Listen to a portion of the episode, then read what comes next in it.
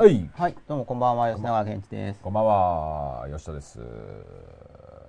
吉永です。僕も上の名前だけにしてみました。はい、よ 今週は、えっと、第はい39話で、そうですね。はい、珍しくメルマガで予告してみたんですけど、はほんのちょっとだけだから多いですね、28人なんはいで。あれいつも初めは段階で何人ぐらいでしたっけ ?20 人ぐらいなのかい。な？そうですね。?50% 増しぐらいではい。始まりました。はい。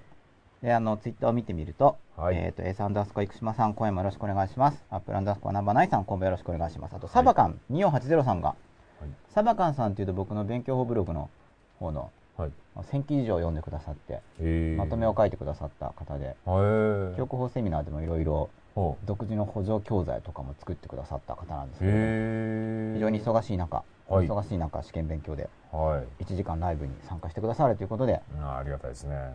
メルマガパワーですか？ちょっとそこはわからないです。確認しないと。貴重な1時間をいただくので、はい良い内容にしたいとはい。思います。あ、はい玉先生さんもいらっしゃいましたよ。は久々に参加できます。あということで。吉田さんなんか、初めのお話ありますか？なんか初め吉田さんからこう、軽く出来事みたいなお話があるじゃないですか、よく。あ、そうですか？はい。あ、今今いらっしゃいましたもんね。今、今来ましたからね。あのスタジオに。センター試験、ああ、終わったじゃないですか選択試験、はい、終わりました。どうでした？どうです僕は受けてないです解いたりしてないですか？解いたりは見た、見たぐらいですね。どうなんですか？こ今年のセンター試験は。センターは僕はいい問題だなって。あそうですかんまあ、とか、し実際に見てないんですけうんど、変わってきてます？あんまり変わってない感じしますけどね。そんなには。あ、そうですか。まあ微妙な差はあると思うんですけど。あそのうち東大過去問とか、センター過去問とかを解説したサイトをあ作ろうかなって、はいはいはいはいまあ、何年か前から思ってるままやってないんで、はでも一応言っとくと今年やる確率が上がるじゃないですい。か。はい。なるほどドメインをいろいろ取ってるんですよ。はいはいはい。東大受験 .jp とか、はいは教育テレビ .net とか僕持ってますからね。い。なるほどう。ん。ただサイトはないっていう。いつ作るか分かんない。なるほど。いやそのうちやりたいなとはいうことを心に思ってはいるんですけど、もしセンターの過去問のはい。センターの例えば全教科僕が解説ビデオとか作ってる吉田さん全教科見てくれますか？見ますよ。本当ですか？は結構1年分だけでも真っ裸みたいな感じで すごいありますよセンターっい。やっててみましょうか、今度。うん真っ裸で。いやいやせそれはそれでまたきっと作るんで ちょっと多いですから本当に、はい。気楽にできる量じゃないなるほど。でもそれを受験生は解くわけですからね、そうですよね。うん、その解説授業をたった1年分でもやろうと思うと、うん。相当あるわけですよ、はい。でも受験生は解くわけだから、うん。まあ大変なわけですよねうん二日間で解くわけですね。そうですよ、う。うんん、高校生で解くわけですからねあ今の僕が全教科説明するって言っても結構大変だなって感じなわけですよ。その受験期からは受験業界に続けて。もう20年近く経過する段階で全教科説明しようと思ってもはいろいろ大変なわけですよい。なるほど。それを高校生は解くわけですからねうんあれはすごいと思いますけどうんあれこれ声出てますか？僕大丈夫ですか？見てますよ。はいということでじゃはい。あ時の話題はセンター試験でしたね時の話題のセンター試験ですね。で今日のテーマははい。知ってますか吉田さん？知ってますよ。あれ？メルマガとかではい。チェックですか？今日のテーマちょっとあれ？はい入ってる入ってますよ。心の中の体、スはいピリチュアルっていうことで、はい。まあ、ちょっと一応世の中、まあ、ちょっともう、もうし静まってるんですかね？スピリチュアルブームっていうこああ。なん、とで。もう静2、3まってますか？年前ぐらいですか？静まってる感じですか？吉田さんですん的には。かね。僕はよくわからないですね。ちょっとうんリサーチがあんまりしてないんでうん、チラチラ聞くなーくらい。はいはいはい。で、スピリチュアルっていうのと、うんスピリチュアリズムっていうのでまたちょっと違うんで、まあ、一応スピリチュアルっていうことで書いてきました。はい。これはあの、前やった、うん。僕らの宇宙は分断してるよね、みたいな。うんうんうん孤独感はどこから来るんだうん。ろう、はいはいはい。みたいなお話覚えてますか、うん。あの丸の中に体と覚えてます一人一人の宇宙が。別なんだけど、はい。あの話の続きですね、うんうんこの真っ裸は百夜構成の中ではい。一応あの100回やる予定なんですけどはい。その百夜構成の中で、はい。そのスパイラル的上昇がはい。3週起こる予定なんですよ大体、大体30ちょいぐらいでこう一通り回ってまあ2週目。今2週目です入ったところ。そうで最後にまた3週目ぐるなるってこういうはい。感じでいく予定なんですけれどもあの宇宙の分断のはい。話のまた上というか、はい。うんぐるっと回ってお話ししたいなというふうに思ってるんですけれども、はい何かこの辺りについて吉田さんからも考えのようなものはございますか？あの、スピリチュュアルっていう言葉が結構、人それぞれ捉え方が。こう違うのかなっていう感じはしますけどね。そうです。多分日常用語はそうですよね。うん、今、その流行っているというか、うん。世間で普通に使われてるやつは、あ世間の用法が実は僕は把握してないんですよ、よく実は。ああのいここ、ここ数年の流行っている意味における、うん世間一般でいうところのスピリチュアルっていうのは、うん。その意味把握してますか？まあ、多分厳密な定義とかないと思うんですけど、は大体こんな感じみたいな。い。なんですかね。だからそあんまりの、関係ないんでしょうか？心霊じゃなくて、うんなんていうんですか？心霊まで多分スピリチュアリズムになっあそうなんですか？あだからその辺がただ一般的にはどういうふうに使われてるかわかんないんで、うん。うん。スピリチュアルってスピリットのってことだから。よくテレビとかであったのは、はい。そのなんかこう吉永さん過去にこんなことがありましたねみたいはない。ことを言われて、はい。なんでわかるんですか？みたいな、はい、でその理由はなどういう仕組みで分かることになったわけかでそこがスピリチュアルう。ん、そのそのそのその中身中身いやだからそういう感じですよ多分ああそれがスピリチュアルなんかスピリチュアル。多分みたいな僕ちゃちゃんと見たことないですからわかんないですけど、なんとなくイメージはそんな感じかなと。この辺りの話をまあ扱うのもいいかなと、うん。っていうのは、うん。一応僕としては高校とかで習う内容って結構いいよねっていう立場なわけですね、はまあ、改善の余地はあるんだけいど、うん。改善の余地はあるけど、はい。でもすごいいろいろまともな科目がたくさんあって、うん。うん。まあ、お買い得というかお,、ま、お学び得っていうんですかね、はいそういうイメージを持ってるわけなんですけど、うん。だからセンターも結構いいなって、おう。うん、思ってるんですけどね。はい。で、その勉強していた時に、はい。そのじゃあスピリチュアルとか、はい。こういうのどういうふうに考えていったらいいんだとか、はい。まあ、センターで言ったら倫理と倫理とかですよね、うんうんうん。考え方なんでうん。それをだから実際の日々の生活にうん。どういうふうにつながっているのかうん。というような、あつながっているのかっていうか、どういうふうに実際役立つのかっていうのが、ちょっと伝わればなっていうふうに思ってます。なるほどいつものように、そのこちらで知識をうん。こうなんだってこう断言してやるとかじゃなくて、うん。まあ、学校の授業とかじゃないんで、うん。ちょっとか感じてもらうっていうか、はい。体験、体験してもらいたいっていううん。のが狙いで、うまあだから、いろいろ言っても許されそうなタイトルで送ってるわけですよ。んなるほ今夜も真っ裸みたいな。どなるほど。これがやっぱ2011年センター解説とかだとなんかちょっともっとかっちりしないとはい。ダメじゃないですか。はい。今夜も真っ裸なんで、はいまあ、センター解説じゃないんですけれども。はいだって、あ、サバカンさんが、吉田さんがビンゴっての何ですか？来てますよ。ビンゴ、メルマガパワーです。メルマガよはい。勉強に真剣に取り組んでいると、どうも心の問題に、健康に問題が出てきるという、まあ、そういうくだりがメルマガにあったんですけれども、はそれで見てくださっているといういことです。はそこまで1時間のうちのお話を進めたいですね。いはい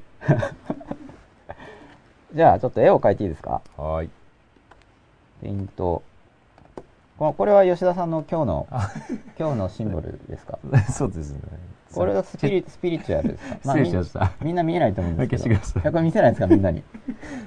せっかく吉田さんがスピリチュアルを表現してくださっている。はい残念だな。ケーオッケーえい、ありがとうございますえい。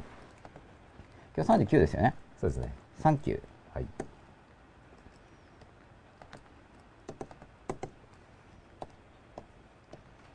心のはい。中の身体、スピリチュアル。はい。はい。それで、あ、なんはか、後ろの景色も、なんか、癒されますね。はい。大自然。大自然ですか？海、海ですね。太陽、雲。はい。ていう感じで、はい。吉田さんとお太陽を背にしながら、じゃあはい語りたいと思います。はい。頑張りましょまず、うはい。もうこの図も何度か出てきてるんですけど、はい。あ、そう、心の中の体って言い方がなんか、うん。普通の、普通の感覚って、うん。これ前話した時そこまでちょっと微妙に言ったのかな？ちょっとよく覚えてないんですけど、はい。か心ってどこにある感じします、うんうん普通、普通は、うん。普通体の中じゃないですか？そうですね。一般的には。体の中の心って感じじゃないですか、はい。普通は。うん。それを、まあ、心の中の体ってこう、あえて書いているところになるほど。意味があるわけですが、はいはいはいはいこれ何どういうことなのかというと、うん。じゃあこう、この黒丸が、うん。の中にこう自分がいて、はい。なんか自分が見るようなこう宇宙。自分の周りにこう宇宙みたいなのを感じますよね。うん。こうやって見ると。はい。こう今スタジオですけど、はい。見える。こういうの、こういうの、うん見えるわけです、周りにはい。でそういう中に自分がいるって感じますよね。はい。自分の体が、うん。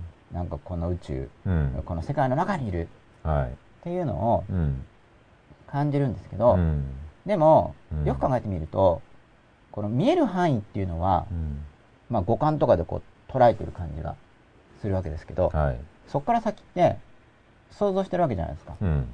うんで、この見えてる世界っていうのも、その物体というか、はい。物体そのものを,、うんをうん知ってるわけじゃなくて、うん。その物体から、まあ、これもかんまず感覚的な感じで言うと、物体から光が入ってきたり、うん。音が入ってきたり、はい。そういうことでなんかそこになんかありそうだぞって分かってるわけですよ。うん。ということは、こう自分、じゃあその認識、うんこ。こにこういう部屋があって、こう色があって、うん明るさがあってとかっていうのは、自分の心の中に、周りがこんな感じなんですよっていうのが心の中に入ってる感じですよね。うんこれわかりますか？わかりますそうすると、はい。じゃあこれ自分の体の周りに世界があるとうん。いう認識は、うん。さらに、こう、ここ、自分の、自分の、自分の心の中に、そういうこう一つのテレビ画面みたいなのがあって、自分の心の中のテレビ画面みたいなところで、こう、この宇宙みたいのを感じていて、その宇宙の中にいる自分みたいな画面があるといううん。感覚。はい。こういう感覚わかります？わかりますよ。最近これわかりやすくなったのは、あの、ピピグとかあるから。うん。ピグうん。そうするとピグとか行くと、どっか行くと、画面の中にうん。場所出ますよね。こうピグの、そこの、自分のキャラクターが。はいはいはいはいはい。まあ、ロールプレイングゲームとかなんですけど、キャラを動かすと、うんうんそこだけが見えますよね。うん。はい。でもそれは画面に映ってるわけじゃないですか。うん。その世界そのものを見てるわけとちょっと違いますよね。うんテレビ画面とかに出てるだけなんで。うん。で、同じシーンを、じゃあピグとかで同じ画面を共有してるとしても、うん。じゃあ向こうは30インチのうん。ので見てて、うん。で自分がじゃあもっとちっちゃい画面とかで見てれば、同じようなものを見てますけど、まあ、違うわけですよね。うん。一人一人その心の中に画面みたいなものを持っていて、こうリアルな 3D のはい。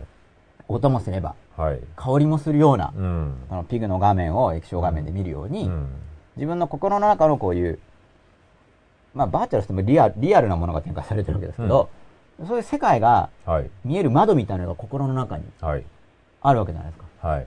ね、その窓の中にこの自分の身体というキキャラが、ピグとかで言ったら、うん。自分のピグをこうちょこちょこっと動かせますよね。うん。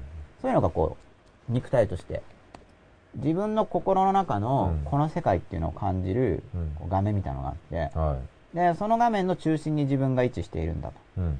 というような部分を心が持ってますよね。はい。で、この心の外側におそらくなんか物があるっぽいんですけど、なんか、なんか物があるっぽい。あるんじゃないか、物体。物体とか空間っていうのがあるような感じがするんですけど、これわかんないわけです。うん。あくまで自分の心の中のディスプレイみたいな。はい。自分の心の中に、このテレビ画面のようにして、うんこう 3D でうん匂いとかも伴って現れてきているはい。ものはわかりますけど、うん。実際のところどうなってるんですかってわかんないうん。わけですよね。うん。認識できないんで。うん。なんもないかもしれない、もしかしたら。うんあの、感じてるはいいけど。うん。わかんないわけです。はい。だから、じゃあ、ここの物体空間がうんあるんじゃないかっていうのは、自分の心の中で想像している部分があって、想像力。この想像力の一部として、この、このディスプレイとして見えてる宇宙ですよね。この宇宙の想像想像ってイマジンする方ですけど、宇宙こうなってんじゃないのって想像してるわけです、こういうふうに。ここら辺を。うん。この心のディスプレイに見える外側の部分ありますよね。はこうなってるんじゃないんですかっていうふうに、こう自分の想像力の中で捉えてるわけですよね。で、この想像力っていうのが面白いのは、この実際に今こう見える、うん。このディスプレイみたいな自分の感覚の中にある世界うん。について想像力を発揮することもできれば、うん。全然違うところについても想像力って発揮できますよね。はい自分勝手に。うん。で、でこういう構造を持ってるわけです。うん。で、それで、あの、知らず知らず、こことここが混ざっちゃうんですよ。この想像力の中にある、想像力の中でここの宇宙なんじゃないかなって。想像力の中にあるこの宇宙はこの世界、今自分がいるところこうなってる感じって想像してるのと、うん。実際にこう画面としてあら現れてき現れてきている自分の周りに。現れているように感じるものこの自分の肉体が中心にあって、うん。その周りに感覚されている世界としてうん。感じられているものを、うん。こう同じに思いやすいんですよね。うん。同じじゃないわけです。例えば今のスタジオで言ったらこう、まあ、ドアが見えて。うん。でこのドアは僕のその感覚のディスプレイみたいな中に実際に見える、まあ、この番組見てる人には見えないんですけど、うん。ここから見るとドアが見えますね。でドアの外側がどうなってるかっていうのも想像力なんですよね、うん。まあ記憶とかも元にしてますけど、うん。きっとこうなってるだろうっていうふうに想像してるだけで、で空間がこの向こうにもずっと伸びてるよーっていうのですら想像力でわかんないわけですね実際には、うんで全然わかんないのに、まあ、想像してるわけです。で大体こんなまずこういう世界観ですよね。テレビでテレビ画面の中に映るように私たちは自分の代わりとあ体とその周りというのが一種の画面のように自分の心の中に現れてきていてどうもここの画面内っていうのは他のキャラもいるらしいとこう。こういうふうに他のキャラもいるらしい。ピグ画面にも他のピグが見えるようになんかこの感覚の空間の中には他の人の肉体も感じるわけですね。うん。でコミュニケーションもできると。大体こういう感じになってるわけです。でもこの「う」って心の中の体って書きましたけど心の中にこういう周りの世界が見映る見える感じられるディスプレイのような領域があってでそこで空間とかが感じますよね。でその中に自分の体も他者の体も感じていると。でそこのディスプレイみたいに立ち現れてくる世界があってでその世界に関連して想像力というものを使っている。で想像力は別にこの世界じゃない部分も扱えるんだ。とここまでいいですか？こういうモデル。わかり,、わかりますか？受け入れられます、うん。まあ、こういう考え方でも別にいいんじゃない？みたいな。うんそうですね。こんな感じで、うん。まあ、これ導入なんですけれども。はい。はい、うん。じゃあツイッター見てみたいと思います。はい。喋りまくってるとツイッターが入ってないのが通常なんですけれども。ちょっと見てみます。じゃん。およろしくお願いします。深夜おさんと HSRT ベラさんこんばんは。よろしくお願いしますと、えーサマーブルーマーさんのあこれはでもちょっと関係なさそうな内容ですよね。あそんなことない。合ってるんだ。バーチャルセットのライブ放送が個人でできるなんてだから関係なさそうじゃなくてこれはこの放映自体のことですよね。この番組の。はいはうん、この後ろにいうん。こうバーチャルに海が見えるのが、まあ、この個人でできるなんてっていうのはどうですか、ギガビジョンさん的には。一応会社のスタジオになってます資本金もそこそこありますよね。それが個人感覚で見れるというところがはい。親しみやすさで僕はいい,、いいと思いますね。はい。なんか大げさに構えてなくて。ね。はい。はい。まあでも個人でも可能ですよね。可能です。全然。そうです。うん、だからこ個人でできるなんてっていうのは全くその通りで、はい。これは個人でやってるのとはちょっと違うと。ただできますけどね、はい。確かに。できますけど。ということでじゃあまた戻りたいと思うんですがはい。なんでこんなこれこのモデル自体は前多分書いてると思うんですよ。はい。その1周目の感じの、はい。初めの方のはい。一,、ま、一回りの中で、うん。こんなような感じで、はい。で実はこの立ち割れているディスプレイというのも、同じかわからない。うん。うん、僕の見ているこの今吉田さんの前にある MacBook Pro と、うん。吉田さんが見ている MacBook Pro が同じかどうかは実際のところよくわからない。うん。でも別のディスプレイを見てますからね。うん。僕は心の中にこう映っていて僕の心のそのディスプレイの中に吉田さんの肉体がこう見えますけれども、吉田さん吉田さんで吉田さんを中心にしたこういうこのこういうやつですよね、うん。このこの宇宙っていうのを感じてるわけなんで、同じかどうかよくわかんないですよね、ディスプレイのサイズが違うように。うん。ひょっとしたら、まあ、比べようがないですけど、じゃあ吉田さんが見てる世界に僕は200分の1ぐらいの世界を体験してるかもしれないわけですよ。うん。縮小で。例えばですけどね。うん。全然比較できないんですけど、うんそも。そも。でも分かんないですよね。同じなんだか違うんだか、要は。うんただ、コミュニケーションする範囲内で整合性が感じられる世界とうん。いうことになるわけです。うん。でも整合性が感じられてるだけなんで、うん。たまに整合性を感じないことを言う場合があるわけです。うん。例えばこの宇宙の中に今この自分と、うん今青い人が4人いますけど、うん。じゃあこの自分のディスプレイのようにこう体験しているこの空間の中に一人の方がいて、うんでこの方によるとどうもじゃあこの辺りになんか見えるという主張を聞いたとしますよねう。ん。でも残りのこの5人の人たち的にはいや何も見えないんですがってなった時にうん。どっちが本当なんだろうっていう話なんですよ。うん。うん、まずこういう話があって、で結局わかんないわけですよね。その実際どうなるのか見えてるのかどうだかもよくわかんなくて、うん。まあ、ただコミュニケーションしていく中で、まあ、ほどほぼ多くの人がでもこのいわゆる物質とか物質とかって言われてる部分については、うん。ほぼ多くの人が同じだねって思える。思えるわけですよ、うん。だからだからこそこう同じ世界をみんながえ体験しているというふうに感じられるわけですよね、うん。でたまにでも違うのがえ見えるんだとか聞こえるんだよっていうふうに言われても、うん。ああそうなんだっていう感じでよくわよくわからない、う。うんんまあ、見えてるのかもしれないけどうん。でそうなった時にその存在としてどうなんだそもそも、まあ、この心がディスプレイに映っているだろうっていうのはその物体が映ってるんじゃないかなって思うんですけど、まあ、物自体みたいな考え方ですよね直接は分かんないんだけどなんか物自体があってただこの物自体そのものは認識できないから物自体がおそらく現れているんだろうな自分のこの心のこの物質空間と感じる心の中におそらく物自体が反映されてるんだろうなというふうに考えてるわけです。これはもう、これもいいんですよね。いいですか？こういう、ここまでのお話。はい。はい。じゃあ先進んじゃいます？どうぞ。ベラベラと。はい。眠いですか？よくないですよ。退屈ですか？話。いや、そんなことですよ。またこんな話始めたよ、みたいな。そういう感じではないですか、まあまあ、うんこここから先がどうなるのかなと。まだ復習みたいな感じじゃないかみたいな感じ？そうですね。で、この、実は、じゃあこう、周りに見えますよね、この世界が。はい吉田さんと僕もきっと同じようなものを見ている、感じているであろうと。はい。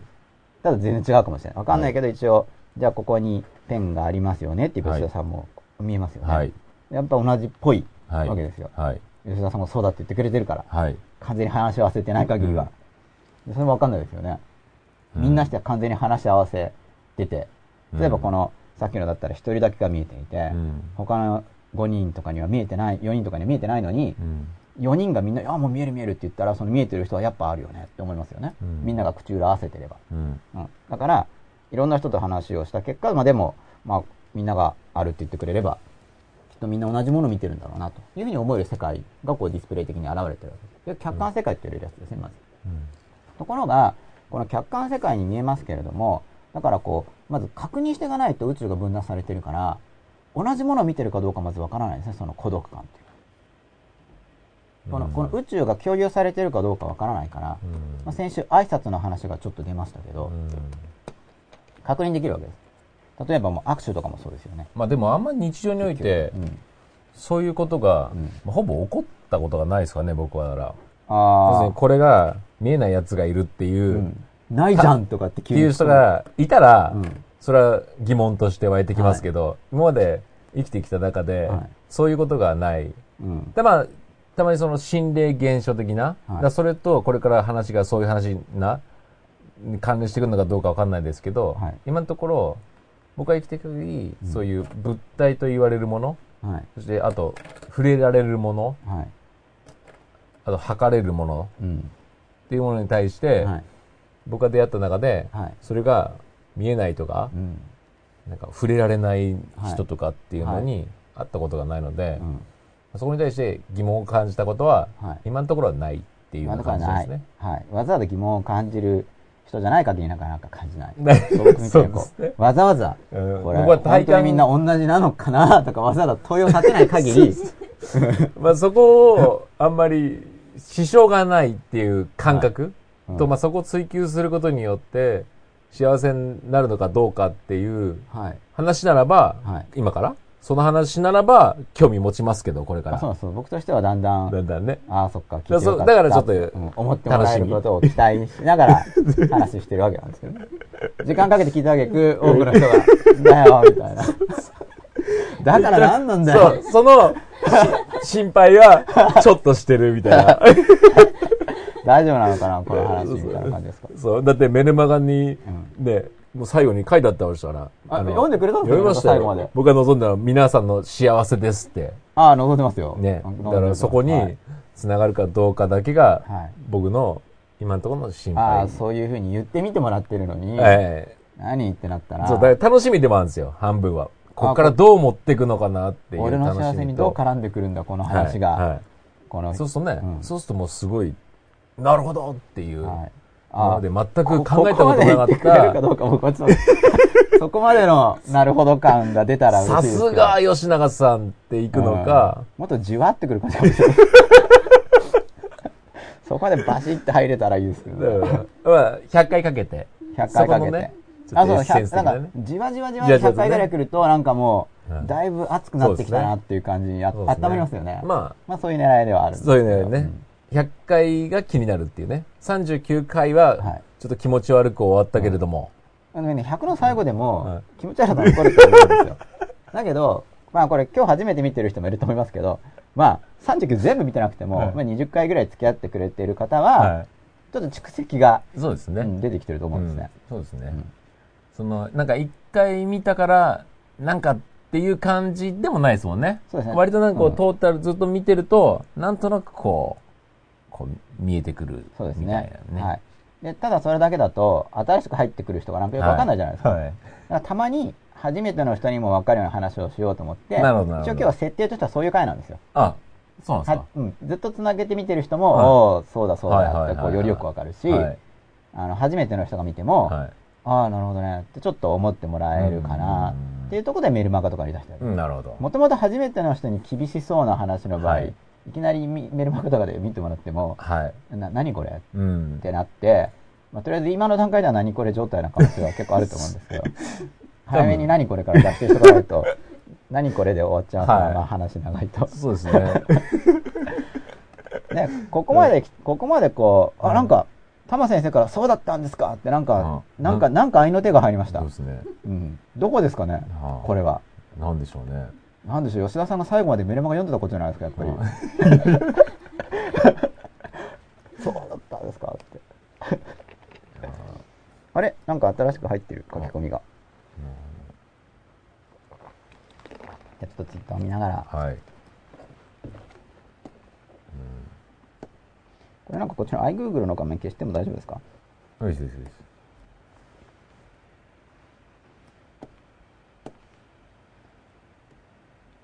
さて、俺はてっきり今日は海の前でやってると僕やっぱ玉先生的にあなるほどうんまあでもやっぱりこれ番組なるほど。はもともと画面なんで、はなんかもうこの遠近感とかも超ぴったりだからやっぱ分かんないですね、これ見ても。ううん。もう海って感じですよねい。こ。こでやってたら気持ちいいですよね。ね寒いですよね。テーブル出して。あ、その世界を見ました？僕はもっと違う、こう、暖かい感じの。あ、これあったかい場所なんですか？いや、それは見てる世もっと南の方の。あ、違いましたね、はい解釈の部分が。はもう僕これなんかもう、ピューピュー寒い中、ブルブルして、修行とかって思いながら。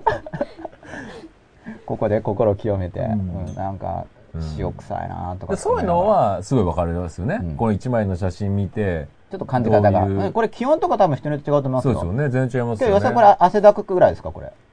うん。僕はだとそうですね。もう海で。うん。暑いみうたいな。んうんあと、朝日なのか、夕日なのかみたいなのもわかんないですよね。あ、パッと見て。パッと見てね。これはどっち向きなんだみたいな。ううんん、確かにそうですよねうんそこは個人差の出るところですよね。出ますよねう。んで、あ、サバ、サバカンさんからモデルよくわかります。錯覚や作詞などで目に見える情報が本物なのかとか信用できなくなってきてるので、サバカン2803。もう作詞図形とかすごい研究されててう、ん。もう今すごいのいっぱいありますからね。うん。まあ 3D とかもはいそういうようなもんなんですかね。まあそうですよね。ね。別に本当に出っ張ってるわけじゃないですうんからね。やっぱり名コンビさんです。モンチンさんから。名コンビさんっていうのは、玉先生と吉田さんですかね。僕と吉田さんなのかな仮に同じものが見えていても互いに違うことを感じる場合もありますよね。玉先生さん、そう、そうなんですよ。うん。それで、えーこの話をじゃあ、はいまあ、これ、このモデルからまたいろいろ続けられると思うんですけど、はい。物自体そのものは、実際のところ、物自体がここに登場してくれてるのかどうだかはもうわか、わからない。うん。わかんないけど、そんな気がする。うん。で、自分に把握できてない何かが存在しているとしてもよくわかんないんですが、とうん。いうことになってるわけですね。うん。そうすると、実際ここの、このディスプレイみたいに立ち現れてくる自分が把握している自分の周りの空間っていうところにう、ん。一体何があるんだっていうのは、うん。実はこの感覚に現れてる画面じゃなくて、うん。想像力の部分が感じてるんですよ。うん。そうですよね。うん。だって、こう見えてるところの向こう側も、うん。まあ地面は続いてるだろうし、みたいにこうんう感じてますよね、想像力がう。ん。で、この想像力の範囲というのが、想像力範囲とかこう想像しているこの世界っていうのがありますよね。今うん感覚でこう感じられているところ、うんまあ目で見えるところがあって、う音とかはもうちょっと遠いところから来る音とかも感じられますよね。うん。でも音があるところからも、そのあたりがどうなってるかっていうのは、想像力が担当してるわけじゃないですか。うん。音は聞こえてくるけど。うん。で、それは一人一人感覚が違うのと同じようにう、ん。その想像力の部分っていうのは、想像力の部分の存在感に個人差があるんですよ。うん。存在感。うん。うん。どの程度うん。存在として、まあだから、こう、見える範囲っていうかうん、すごい距離的に自分の肉体から近いところっていうのはう、ん。大抵の人にとって存在感が非常に強いわけです。うん。だって、こう、触れるし。うん。うんでこの存在感の基本っていうのは、触れる抵抗があるということで、うんまあ、ちょっと話それるようにまた、は感じられるとかそれてるのかなうん。あの、まず自分と自分外っていうのがうん、コントロールで感じるわけですね。こう、僕はこう手を動かせるんだけどっていう。自由になってるから、これ自分の体って感じる。でもなんかこれ、バリって切り離されちゃったら、神経通じてないから、今度動かなくなっちゃいます。うん。そうすると今度自分の体じゃなくて、うん。さっきまで腕だったんだけど、ちょっと、まあ、繋げれば動くかもしれないけど、うん今、今の医学だったら。まあでもちょっとぶ外部物体感が出てきますよね。うん。自分の意のままに動かないから。うん。で、こう自分の意のままに動かせるところっていうのが、自分の内部っていう感じがするわけです。意のままに動く。で、動かないんだけど、こう、触ったら物がここにあって、うん。うん、物がこう、触れるからそこに物があると感じる。うん。なんかこう、抵抗があるわけですよね。音とかをぶつけた時に、うん。うん音が返ってくるっていうか、うんそれによって存在感っていうのを感じることができるんだけど、特にこの肉体が届く範囲においてうんは、感覚器が行くところっていうか。でもそこの外側の領域って別にぶつけて帰帰ってくる感じじゃなくて、単に想像してるだけですよね。こんな感じになってるんじゃないかな、みたいうん。な。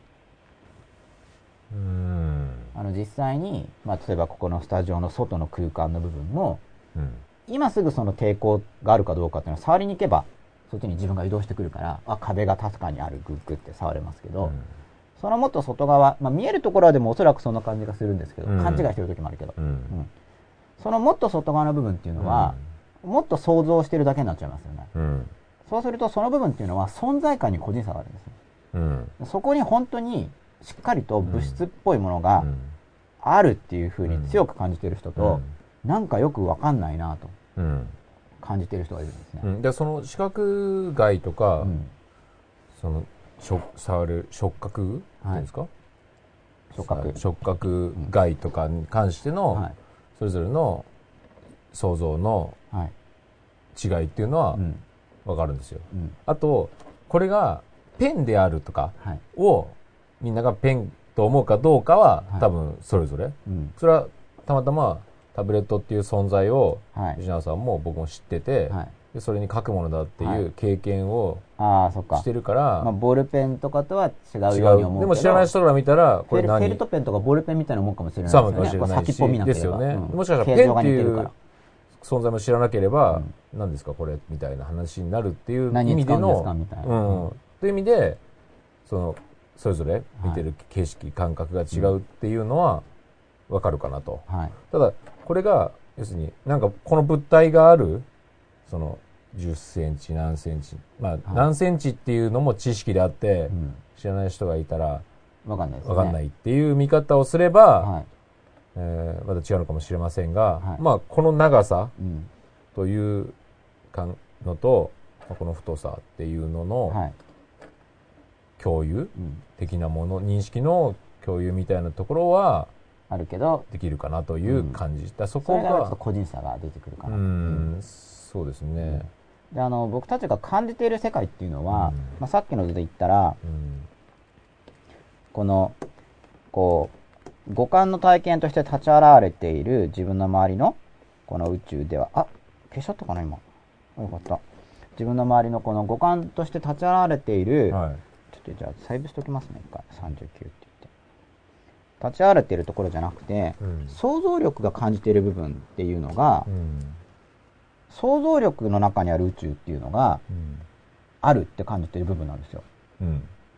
実際はうんつ。まり見えるけどどうなんだろうっていうことでうん。見えたとしてもうん。そこの感覚が個人差があって、うん。実際に感覚的にこれあるっていうふうに感じられるのは、うん想像力の中で捉えてる宇宙の側なんですねうん。だって見えるだけだからやっぱり見えたり聞こえたりはするけれども、うん通常だから見えたり聞こえたりすればそこにはっきりと存在感を感じられるんですよ、うんあの想像力で捉えてるけど、うんそこ強くある存在しているとうん。感じられるんでうん。でもそれが弱いと、うん。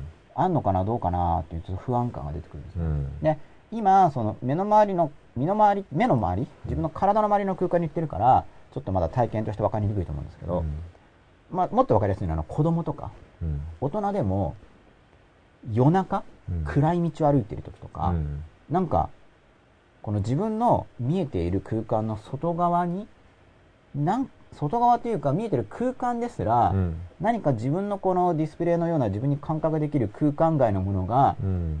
実はなんかあるんじゃないかと思って怖かったりしますよね。わかります？その肝試しの時とかもそうなんですけど、うん別に見えないんだけど、はいはいはいなんか、うんなんかある感じがする。うんでそのなんかある感じがするっていうのは、うんうんうんこの想像力の中で捉えているこの自分の周りの宇宙なんです。はいはいはい。そうですよね。はで、実際にはこの想像力が捉えてるんで、い。うん。想像力は、そ想像力が捉えているこのディスプレイみたいなものっていうのはこう外部からなんか入ってきてるんじゃないかっていう怖さがまずあるわけです。うん。どうなってんだろう一体。うん。外部からなんかうん。自分の宇宙に入り込んでいて、うん。でもこれは自分の感覚で捉えているものが全ての存在とは限らないから、うん。その想像力で存在感っていうのを捉えているんで、うんうん例えば人によっては、いやだってもうこの五感とかで感じられるもの以外の存在ないか、うん。全然ないじゃんっていうふうに、存在についてその想像力で捉えている人もいるわけ。うん。そういう人は怖くないかもしれないけど、うん。でも、なんかわかんないだけで、うん。なんかあるんじゃないっていうふうに想像力の中で捉えている人的には、見えないし、怖いわけですね。うん。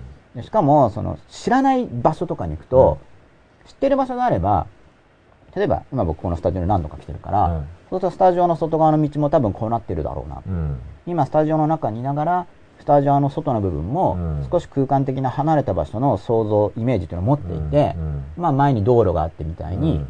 こう存在をこう想像できるわけです。うん。でもこれが全然行ったことがない場所だったら、これなんか、こう崖の頂上みたいなところで、向こうが断崖絶壁とか、かどうかとか、まあ実際にはスタジオだからおそらくないでしょうけど、でも分かんないわけです。行ったことなければ。うん。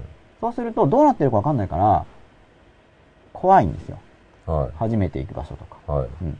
だから、物理学とかで、高校でやる物理とかだと、均質な宇宙っていうのを考える。つまりこう想像力の中に、この宇宙のに似姿っていうのを作るわけですけど、うんもうずーっと均質に空間っていうのは続いていてっていうのを想定して計算するわけですね。うん一応。うんでも、うん実感としてはそういう宇宙観を実は持ってないわけです。はい私たちの日々の実感としては、うんまあどうかな。僕でも半径100何メートルぐらいあると思うんですね。吉田さん20キロ先ぐらいまでイメージしてます今この部屋の中にいて。なんか一応外側に物体があるっていうのはこうなんか感じますよね。こう見えてるところだけじゃなくて。うんでもその心の想像力の範囲っていうのが、なんか半径300キロぐらいまで広がってる人多分あんなにいないと思うんですよ。常にですか？今もう。だからなんかか、これだったら、あそこで限れ、か例えばこう壁が見えるんですけど、うんまあそこしか、想像力もっと外側まで出てますよね。感じてる、こう、地上っていうのがあって、みたいな。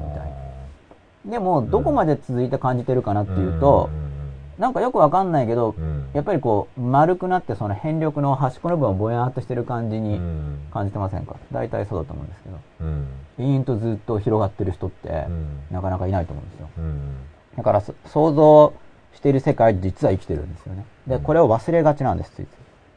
つまり、その五感で見える世界がこう立ち現れてきて、そこまで歩いていけばその自分の周りとしてまた現れてくるんだけど、でも実は体験しているものっていうのは、この想像力の中にある宇宙の方を体験、体験としてはそっちを体験してるんで、うん。この感覚で捉えてる中から、うん。自分が想像力で捉えてる存在ですよね。うん。だから、夜怖いとか、うん。あと、周りの人にどう思われていて怖いとか、このあたりっていうのが、この五感じゃなくて、なんか存在感を感じている、自分の心の中の、まあ、今仮に想像力と名付けてますけれども、この想像力の中に構築されている宇宙っていうのが、私たちのこう感情とか、そういうのにあの影響を与えてるんだということですね。で、ここの想像力の中の宇宙っていうのを、いわゆる客観的なものになるべくするためには、この感覚のを通じてインプットしていくんですよ。だから、この、じゃあこの、今図に書いてあるのがなんか子供だとしますよね。うんその子供がなんか部屋の中になんかいるかもしれなくて怖い怖いとかって言ってるとしますよね。つまりその場合にはここの想像力の中の宇宙になんか部屋の中になんかなんかいる気がするって言って怖がってるとしますよね、例えば。そういう場合っていうのは普通は部屋にじゃあ明かりとかをつけてあげて、そのこっちのあの画面として見える方の宇宙ですよね。そちらの方を子供に光つければ目で見えるから見せてあげて、ほら何もいないでしょ？だから安全なんだよって見せると、あ、本当だ、何もいないかもしれない。でも、もしかしているかもって思ってたら、まだその想像力の中の宇宙には存在を若干感じてるわけですよ。うんでも、普通はこう明かりをつけたりして、触ってもほら何もないでしょってこう手とかでもこう見せてあげたりとか、音もどう？音しないでしょ？っていうふうにこう五感できちんと確認させてあげると、あ、何もないかもって言って、ちょっと安心してくるわけですう。ん時差があるけど。うんうんその五感で確認してもらうことで、想像力の中にある自分の周りの空間っていうのが、こう五感の側に近づいていくわけですよね。でまた暗くするとまた怖いと思うかもしれない。うんまた出てき、また出てきたかもと。うんところが、だんだんいろんな体験を繰り返しているうちに、なんか電気つけた瞬間に消えて、消した瞬間に現れている存在とかって、なんかないんじゃないのみたいな感覚がうん育っていくと、うんその自分の想像力の中にいる宇宙の中には、うんなんか、存在が消えるわけですね。うんそのなんかい、いるかもしれない怖いものっていうのが。うんうん。ここまでわかります。はいところが断片的に断片的に。ところがですよ。その見えないかもしれないけどなんかいるかもしれないって話を、うん一応家庭としては理性では排除しきれないわけですよね。人によって？理性的には、うんだからみんなわかんないけど実はいるかもしれないみたいな感じで。つまり家庭はできるわけです。うん例えばじゃあほ、ほとんどの人の明かりをつけていないでしょってやれば、いないいないって納得しますけれども、でももしかしたら見えないだけかもしれないとか、あの、仮定するだけなの。こちら側からは全く感知されないけれども、向こうからこちらには影響を与えることができる存在がいるかもしれないとかって仮定しちゃうとしますよね。そうするとこれは否定しできないんですよ。なんでかっていうと、こっちから向こうは見えないっていうそ、あの、感覚に一切入らないという存在を仮定しちゃってるから、そういう存在だから、わかんないですよね。こういうもの自体を感覚しているっていうモデルと捉えている場合、もの自体としては存在するけれども、私たちの感覚には一切入らないんだという存在を仮定すると、あるともないとも言いわかんないから言い切れないわけです。うんで、ところが、あるとも言い切れない。つまり完全に否定しきれない。だってわかんないから。でも、それが過程として、私たちに影響を与えうるんだっていう思考を採用してしまうと、否定できないんですよね。あの、そう、そういう思考が入り込んでしまうと。多分それを信じてる人にとって周りの人が何を言っても、うんだって感覚できない存在だから。でも影響を与えるんだよって話になっちゃうんで、うん違うでしょっていうのをはっきりと示すことが非常に困難であるわけです。うんだって感覚できない存在だから。ここまでわかりますか？はあそんな話。うんまあうん。まあ今のはそういう思想が入り込んじゃってる人の話を今ちょっとしたんですけれども、さらに日常的には、その私たちがなんか、なんか怖いなとかって感じるのは、その自分にとって、その想像力の中で、存在がはっきり確信できない領域っていうのがなんか怖いんですよね。うんうん。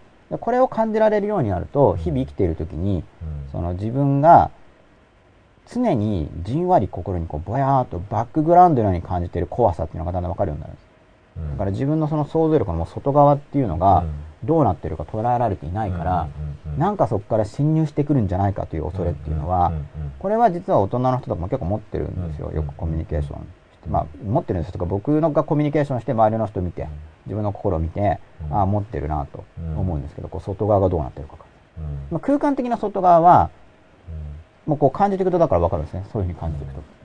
分かりやすいのと時間的な外側。その未来っていうものを想像していくときに、そこの存在っていうのがよく分かんないから、なんか怖いわけです。うんそれが、時間が経過していって、自分の宇宙の中に未来の出来事が入り込んできますよね。うんいずれうん。時がそこに行った時にっていう感覚を持ってますよね。何が入ってくるか分かんないからうん、怖い。うんうん。こういうことが起こるんですけれども、ここまでどうですか？少し話を広げてみました。どうでしょうか？いや断片的には、断片的には。うんただ主題が見えないって感じですね、これを言って一体、えー何が言いたいんだ？うんみたいな感じ。うん散りばめてる感じが そうそうそう。そういう言い方ですからね、いつも。なんか感じてください。はいうん、またツイッター見たいと思います。はい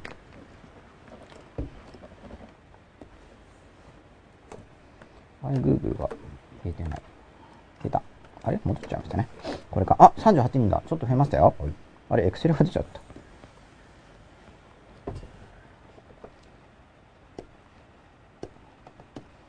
はい。あ、サバカさんから一つは書き込みが入っております。芝生に寝っ転がって空を見ていると宇宙に浮かんでいる感じで怖くなってくることがあります。でも、普段は空といっても心に作った空をイメージするので怖くなることはないですっていう書き込みが。あ、なんか、あれもうちょっと入ってますね。ちょっと、リロードしてみます。なるほど、面白いです。ジョイ・アンダースコア・ソロベンさんと、え時間で言うと過去も本当に存在したのかわからなくなることがあります。サバカン2480さん。うん。そう、だからこの、存在感。つまり、確固とした存在であると感じられれば感じられるほど、私たちっていうのは不安が減る傾向があるっていうことを、うんその不安の生じ方としてまず知識として持っておくと便利なんですね。うんその想像力で、うんその空間的な想像力。まあ普通は時空間を想像してるわけです。うん空間があって、なんか時、時っていうか、まあ入ったり出たりするわけですよ、この空間に。でそういうのが想像力の中にあって。で、存在感っていうのを感じてるわけですね。空間と時間の広がりの中で。で、確固とした存在である部分ほど不安がないんですよ。うんうんだからそのうん不安っていうのは、存在してるんだかしてないんだかよくわからないっていうところからうん出てくる。そういうもう大きな傾向を持っているっていうのを感じていくことによって、自分自身の不安の出所がうん見えやすくなるんですうんね。あの死ぬことの不安とかもそうですよね。死んじゃう後のその時間軸っていうのを仮定するときに、な、なん、存在するのかどうか全然わかんない、もう自分自身が。うんはい。これ不安なわけです。うん。その存在が格好としてないとうん。不安が出てくる。う。ん。うん。そういう傾向を私と持っていると。はい。で、はい。まあそれで不安に対処ができますよってこともあるんですが、はい。今さっきの話の中で、はい。実はちょっと重要なのが、はい。まあまた主観と客観って話があるんですけど、この、まあ、心の中にある宇宙、そしてこの中にある身体が、これ心の中には、心の中のそのビジョンの中に私たちはこのし自分の体というのを感じていると。うん。で、これ、でも確認すると結構客観性が、吉田さんもこう、僕今グーですって言ったら、グーですって感じで、チョキにすれば、チョキですって分かってくれるんで、これ客観性がある。あ他の人と言っても同じ同じって思ってくれるっていう部分ですよね。うんこれ客観性がある領域です。でも想像力の中の宇宙になるとちょっと客観性がないですよね。うん例えば、あの雲の上には、えー神様がいてとかっていうと、うん。まあそうかもしれないけど、違うかもしれないじゃん、みたいになりますよね。はい。こう客観性が減りますね、心の中うん。あの壁の向こうに今熊さんがこっちを見てるかもしれないよ、とかって話になった時に、信じる人もいれば信じない人もいますよね。うん。で、普通大人であれば、いや、千代田区にいないと思うよって感じだったら、いないんじゃないっていうふうに思いますよね。あ、思いませんか？向こう、スルーですねスルーですよね。はい何言ってるんだろうかぐらいですよね。いやまあ見えてんじゃないですか？その人にはうん、っていう感じですよね。でも、なんかそこの部分っていうのは客観性がないんですよ。うんうん主観的な領域。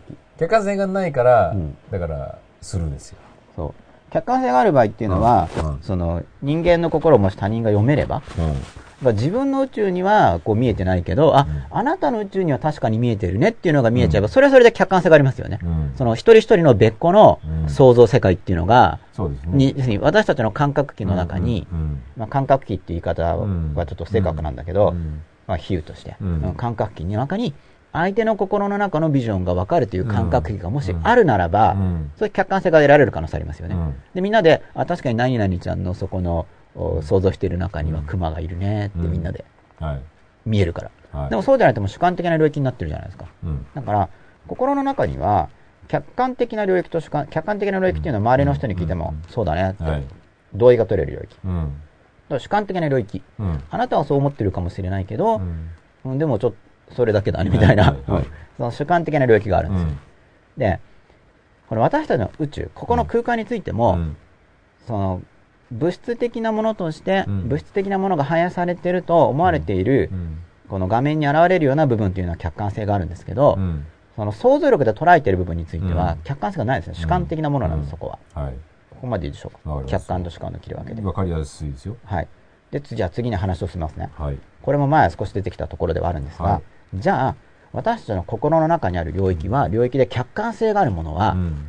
この、ここだけなのか、この、物質世界がうん現れている、うん。このテレビ画面のように現れてますよね。自分の周りに物質世界が現れていると感じられるところだけが、客観性がある領域なのかという問いです。なるほど。面白いじゃないですか。それ以外は全部主観的なものなのあか、あ、はいはい。客観性が残っているのかという、うんここら辺がうん大事なところで。どう思いますか、吉田さん？面白いですね。面白いですねう。ん。他に客観性のある領域はあるのか？その想像力というものが、はい。大人と子供の頃の質が違う。もう大人になると、うん経験に基づく想像力にはい、ちょっと変わってきちゃう部分があるかなと。はい。子供の頃ってもっと自発的な想像力っていうんですかね。はい。っていうふうなこことを考えると、うん経験に基づいちゃってる、はい。例えば吉永さん、まあおそらく30数年間生きてくれば、はい。体験してるであろうという、お互いに、うん。みたいな、そういうとこから基づいた客観性の、はい。なんていうんですか、そういう部分はあるかなと。うん。うん。それもぜひあなたも考えてみてください。うんこれはなんか、一応僕も、僕の考えを多少言いますけど、うんあ完全には言い切らないですけどね、うんまあ、39回いうこともあるし、うん100回目は多分言わないと思うんですけど、うん最後の本になると一応、ノリによっては文献出していこうと思ってるんですよ。文献。はい。参考文献。はいはいはであまりにも評判ある方すげえいますけどね。課題図書みたいな。難しい本を。課題図書みたいな。はいはいはい買うだけで毎週2、3万かかっちゃってごめんなさいみたいな。っていうか、売ってないんですが、みたいな。なるほどね。買えないんですけど、みたいな。図書館にあるかもよ、みたいな。ああのになるかもしれないですけど、全然一冊も登場しないかもしれません。ちょっとノリで見ていこうと思うんです、はい。そこら辺は。うん。で今のところは3週目にそうなる可能性があるってだけで、はい。3週目ってあの3週間って意味じゃなくて、60このぐ70ぐるぐるーんの70、80くらいからですね、はい。このあたりこういうのがいろいろあるんですよ、みたいな、うん。うん。なるかもしれません。はい。でもそれにしてもだけど、あんま結論とかじゃなくて、うん。うんそういうの元に考えていくっていうことなんですけど、うん。じゃあ、どう思いますか？客観的なもの。いわゆる客観世界って言われるものあります物質的な。それ以外に心の中で客観性のある領域っていうのはあるでしょうか？っていうことについてちょっと考えてほしいんですけど、例えば、うん吉永さんが、要するに、同じ空間にいなくて、はい例えば昨日こういうことあったんだはいっていう話を僕は聞くとするじゃないですか。はい。昨日セミナーやったんだっつったら、うん。まあ、ああ、あったよね、昨日セミナー。と、うん大体、セミナールームみたいなはい。もののイメージがうん。あるじゃないですか。はい。だからそういう可愛い感じで、だからうん。一致はしないと思いますよ。はい。でも、おおよそのはい。雰囲気みたいなもの、うん。確認もできますよもしその会場に実際にいれば、うん。あ、なんかあの時途中で雨が降ってきたよね。あ、うん。降ってきた降ってきたとか言って、う。ん。それはあれですね、ここの元々の心の中の物質世界が反映されているものを、もし共有している人がいる場合には、それが記憶に入ってますよね、この時の出来事が。うんうん記憶に。うんうんこの記憶についても、まあ、ある程度の客観性はあると。うん完全な一致をしないですもん記憶のそうですね、そうですね。うん。まあ、でも、なんだろう、完全にきちんと記録して何時何分とか、うんそういうレベルになるとちょっと客観性が出てきて、うん確認取れるようになってきますよね。うん。でも記憶の中に入っちゃうとだいぶ客観度は低くなると。つまりその存在感が薄くなりますよね。うんあの客観的な存在としての存在が薄くなる。うん主観としては、いや、確かに自分は経験したっていうふうに強い存在感を感じるかもしれないけど、うんでも主観としても古いものになってくると存在感が通常は弱くなってきますよね。うんあったんだかなかったんだか、うんなんだかよくわかんないなみたいな。記憶薄れてきちゃうと。うんまあ、印象的な出来事は、うん覚えてるかもしれないし。で、記憶の中は存在感が強くても、記憶が変性していて、うん。なんか記録と照合したら違くて、あれ勘違いしてた。なんてこともあるわけです。うん。でも、まあ、もともと同じ客、同じ物質的な客観世界の体験を共有している場合には、うん。その記憶というのは、ちょっと客観性が、完全な客観性じゃないけど、うん。客観性が期待できますよね。そういう客観度のある領域がある。これ今何をやってるかというと、うんこう私たちの心の、今こう、比喩的に体の中に心というふうにこうジェスチャーしますけど、これそういう習慣だからですね。これはなんか、ここの僕が今画面に書いている、あ、これこっちにあるのか？皆さんから見ると。ここの画面に書いている、これこれ上に重ねても手出るんですか、うんあ、出る出る。あ、すごい、これば、あ、これさせるんですね。うんあ、じゃあこういうふうにやればよかったな。ここのう、ここの宇宙に、ちょっと遠くて難しいです。遠いです、これ。これ長い棒があればこうやって。できるじゃないですか、あの、差し棒があれば。こっちにですね。みたいに。そっか、差し棒があればこれできましたね。うん。新しい技をマスターするかもしれないです。はこうやって刺せば映るから。うん。で今、だから心の中で、主観性と客観、あの、さっき抵抗によって探るって話ありましたよね。つまりここにこのタブレットペンがあるかどうか、こう触れば、うんあるあるとかってこう分かると。いうんこれはだから肉体的に触るというのはちっちゃい時から練習してるわけです。はいで、今、真っ裸ってことで、この小山真っ裸っていうのは、あの、服を脱ぐ真っぱ真っ裸がまあ比喩的に捉えて、うん心の中の真っ裸をやろうとしてるわけですね。はいさっきの話でいけば、心の中に電気をつけようとしてるわけです。うんね子供が、まあ、部屋が真っ暗だから何かやるか怖いっていう時に、うん光をつけたら怖さが減りますよね。はいいないことがわかるから。うん同じように自分の心の中の探り方が分かってくるというのは、光がついて見えるように自分の心の中っていうのはちょっと見えてくるわけです。はいうん、そうすると怖さが減りますよね。分かってくるから、ここに、心の中にこういうのがあってこういうのがあってうんっていうふうに分かってくるんで、うん怖さが減ると。はいで今、心の中、じゃあこう物はこうやって探ればいいけど、うんじゃあ心の中ってどうやって探るのって話があるわけです。うんまあ、すごい簡単に言っちゃえば、なんか感じるんだよみたいな感じで、うんうん終わりみたいな、はいよくありますよ、そういううの。んわかりますなんか、フィールみたいな。うん感じるんだって言って、はあとは自分でね、みたいな。うんで、それだと、お、そうだって言って、まあ、パッて分かる人もいるかもしれないけど、うん結構多くの人にはう、んうん、って言われてもみたいなところがありますよね。感じれば分かるじゃん、みたいな。こう心の中の。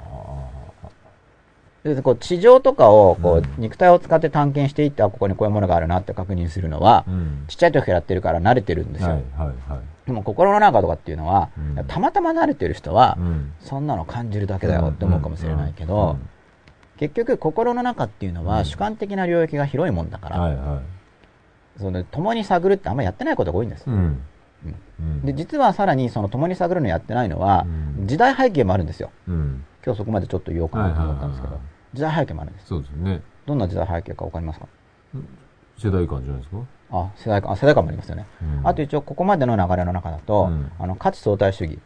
うん価値相対主義があって、ん。まあ、ちょっと自由についても今後扱う予定なんですけど、うん。この番組の中で。うん。自由の中に不干渉の自由っていうのが今重視されてるんですね。うん。一人一人そこは違うじゃないっていうふうに、相対価値一部の価値については相対的なものを尊重しましょうっていう文化があるんですよ。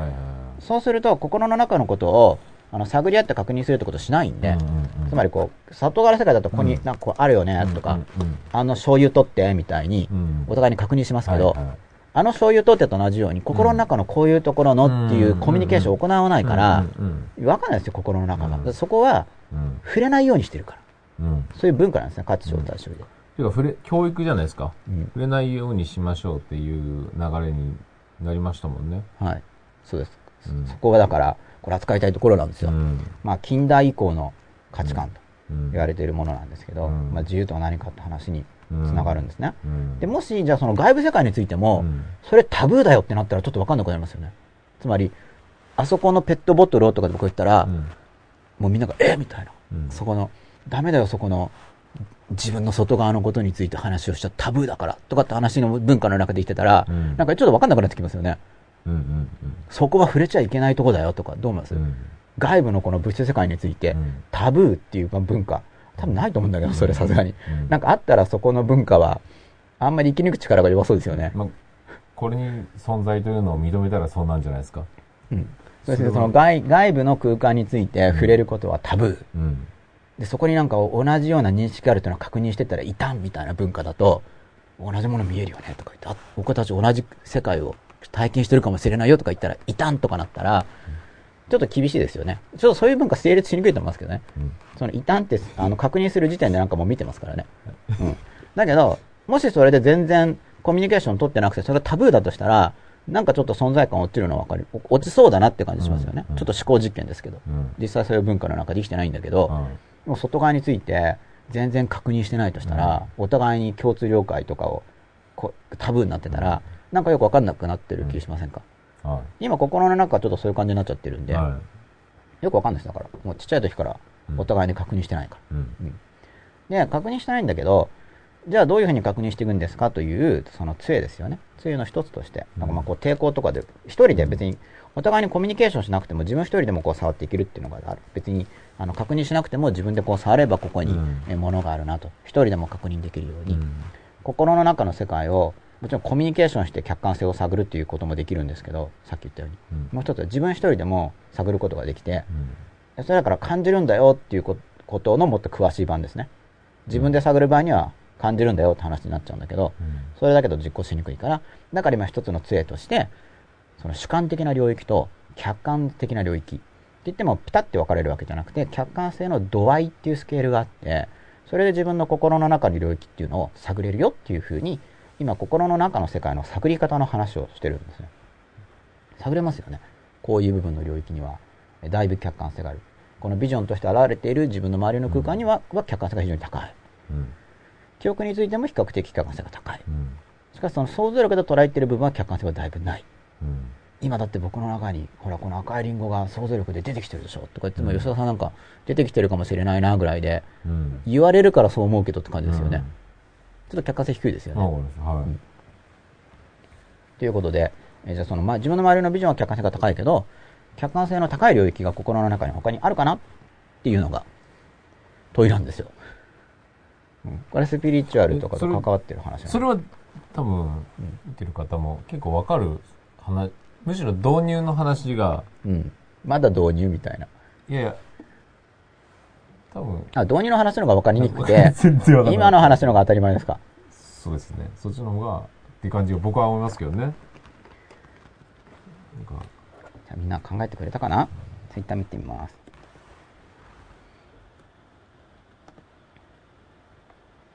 お、1個入りました。ギガビジョンさん、グッジョブ。これで指差しができますね。これは、えっ、と、あ、そっか、外側の方が差しやすいってことでこっち来たんですね。そうですよ。ここに、こ、こ、ここを押すとあの動画が見れるようになるんで。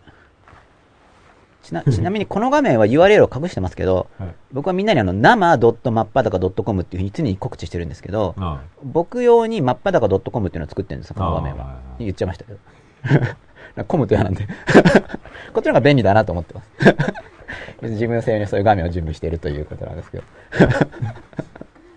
広告、うん広告出なくて便利だよっていうことで、ちょっと、はい、見てくださってる方にははい言ってみました。はい。40人なんで、はい大丈夫だと思います。はい。それで、はい。そう、客観性のある領域なんですけど、ははいい。じゃあこれ実は前もちょっと触れたんですけれども、はい。非常に重要な領域として、うんあの、あるのが、例えばね、三角形の性質とか。うん。三角形の性質っていうのは、心の中の客観界。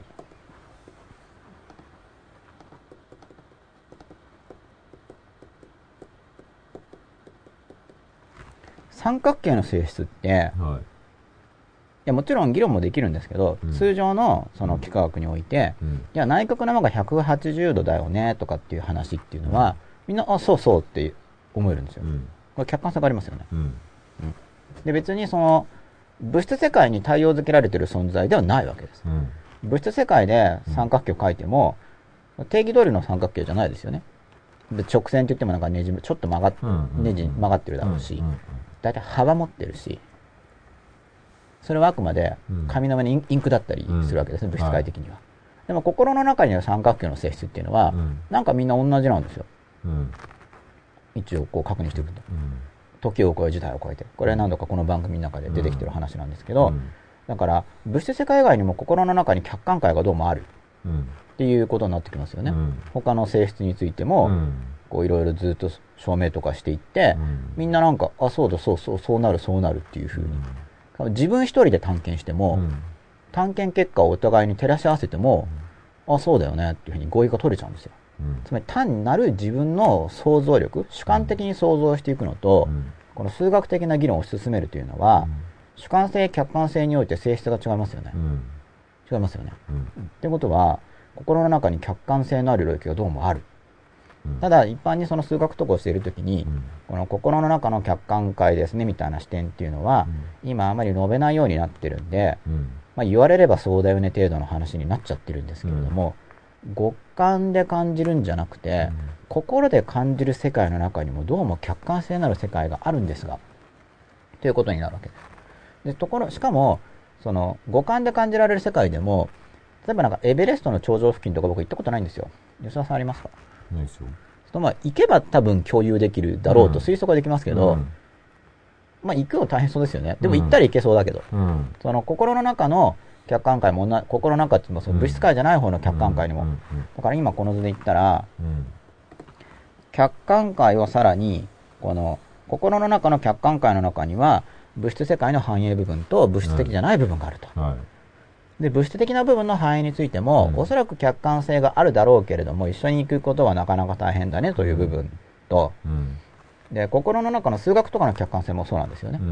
結局数学の難しい話とかになっていったら、うん。まあ、勉強していけば多分、その探検していくのと同じように、うん。おそらくお互いにそうそうって客観性を感じられると思うんですけど、うん。そうじゃないとそこまでたどり着けないから、うん。エベレストの山頂まで登るのが困難であるよ。うん。しかし客観界がどうもあるじゃないか。物質界以外にも心の中に客観的な領域がどうもあるぞ。っていうぐらいは感じられますよね、その数学やってると。うん数学の話はやっぱ一番わかりやすいと思うんですよ。うんあ僕がしている例えという、例えっていうか、心の中の客観界の例としては、数学わかりやすいと思うんで、ありますよね。客観性がありませんか？はそこは、も自分一人でも証明できるし、お互いにコミュニケーションしても納得がいうくと。んそれはでも教育じゃないですか？うん。基本的に同じ教育を良くも悪くもはい受けちゃってるじゃないですか。はい。うんそのそう良き市民になるためにということでう。ん。基礎ルール、客観性があるというのは、うんえー文化的なものであって、うん同じものを注入されているから、そのうんコミュニティの内部における客観性にとどまるんじゃないかという指摘ですね。うんそういうことですよね。うんつまりこういう外部のっていうのは、教育っていうよりは、っていうどどんな教育受けても多分こう同じように感じるだろうけど、うん数学とかになっちゃうと、うんまあちっちゃい時からのこうインプットによって、うんうん共通していることによって仮想的に生まれている客観性であって、うん本来の客観性とは心の中の領域だから違うんじゃないか。ということですよね。うんかなと。うん。それもだからやっぱ確認できないですよね。うんうん。うんあの、実験しないとわかんないんで、どう実験しますか？そういうの教えない。うんだからそういうパターンはありそう。だから、そうなると、はい。でも、そういう、だから市民生活をはい放棄するみたいなはい。方は多分もっと、その普通の、うん。僕らみたいな、普通の人のはい。範囲じゃない生き方はいをするだろうなっていうのは、うん。僕はなんとなくそういうふうには思いますけどね。はい。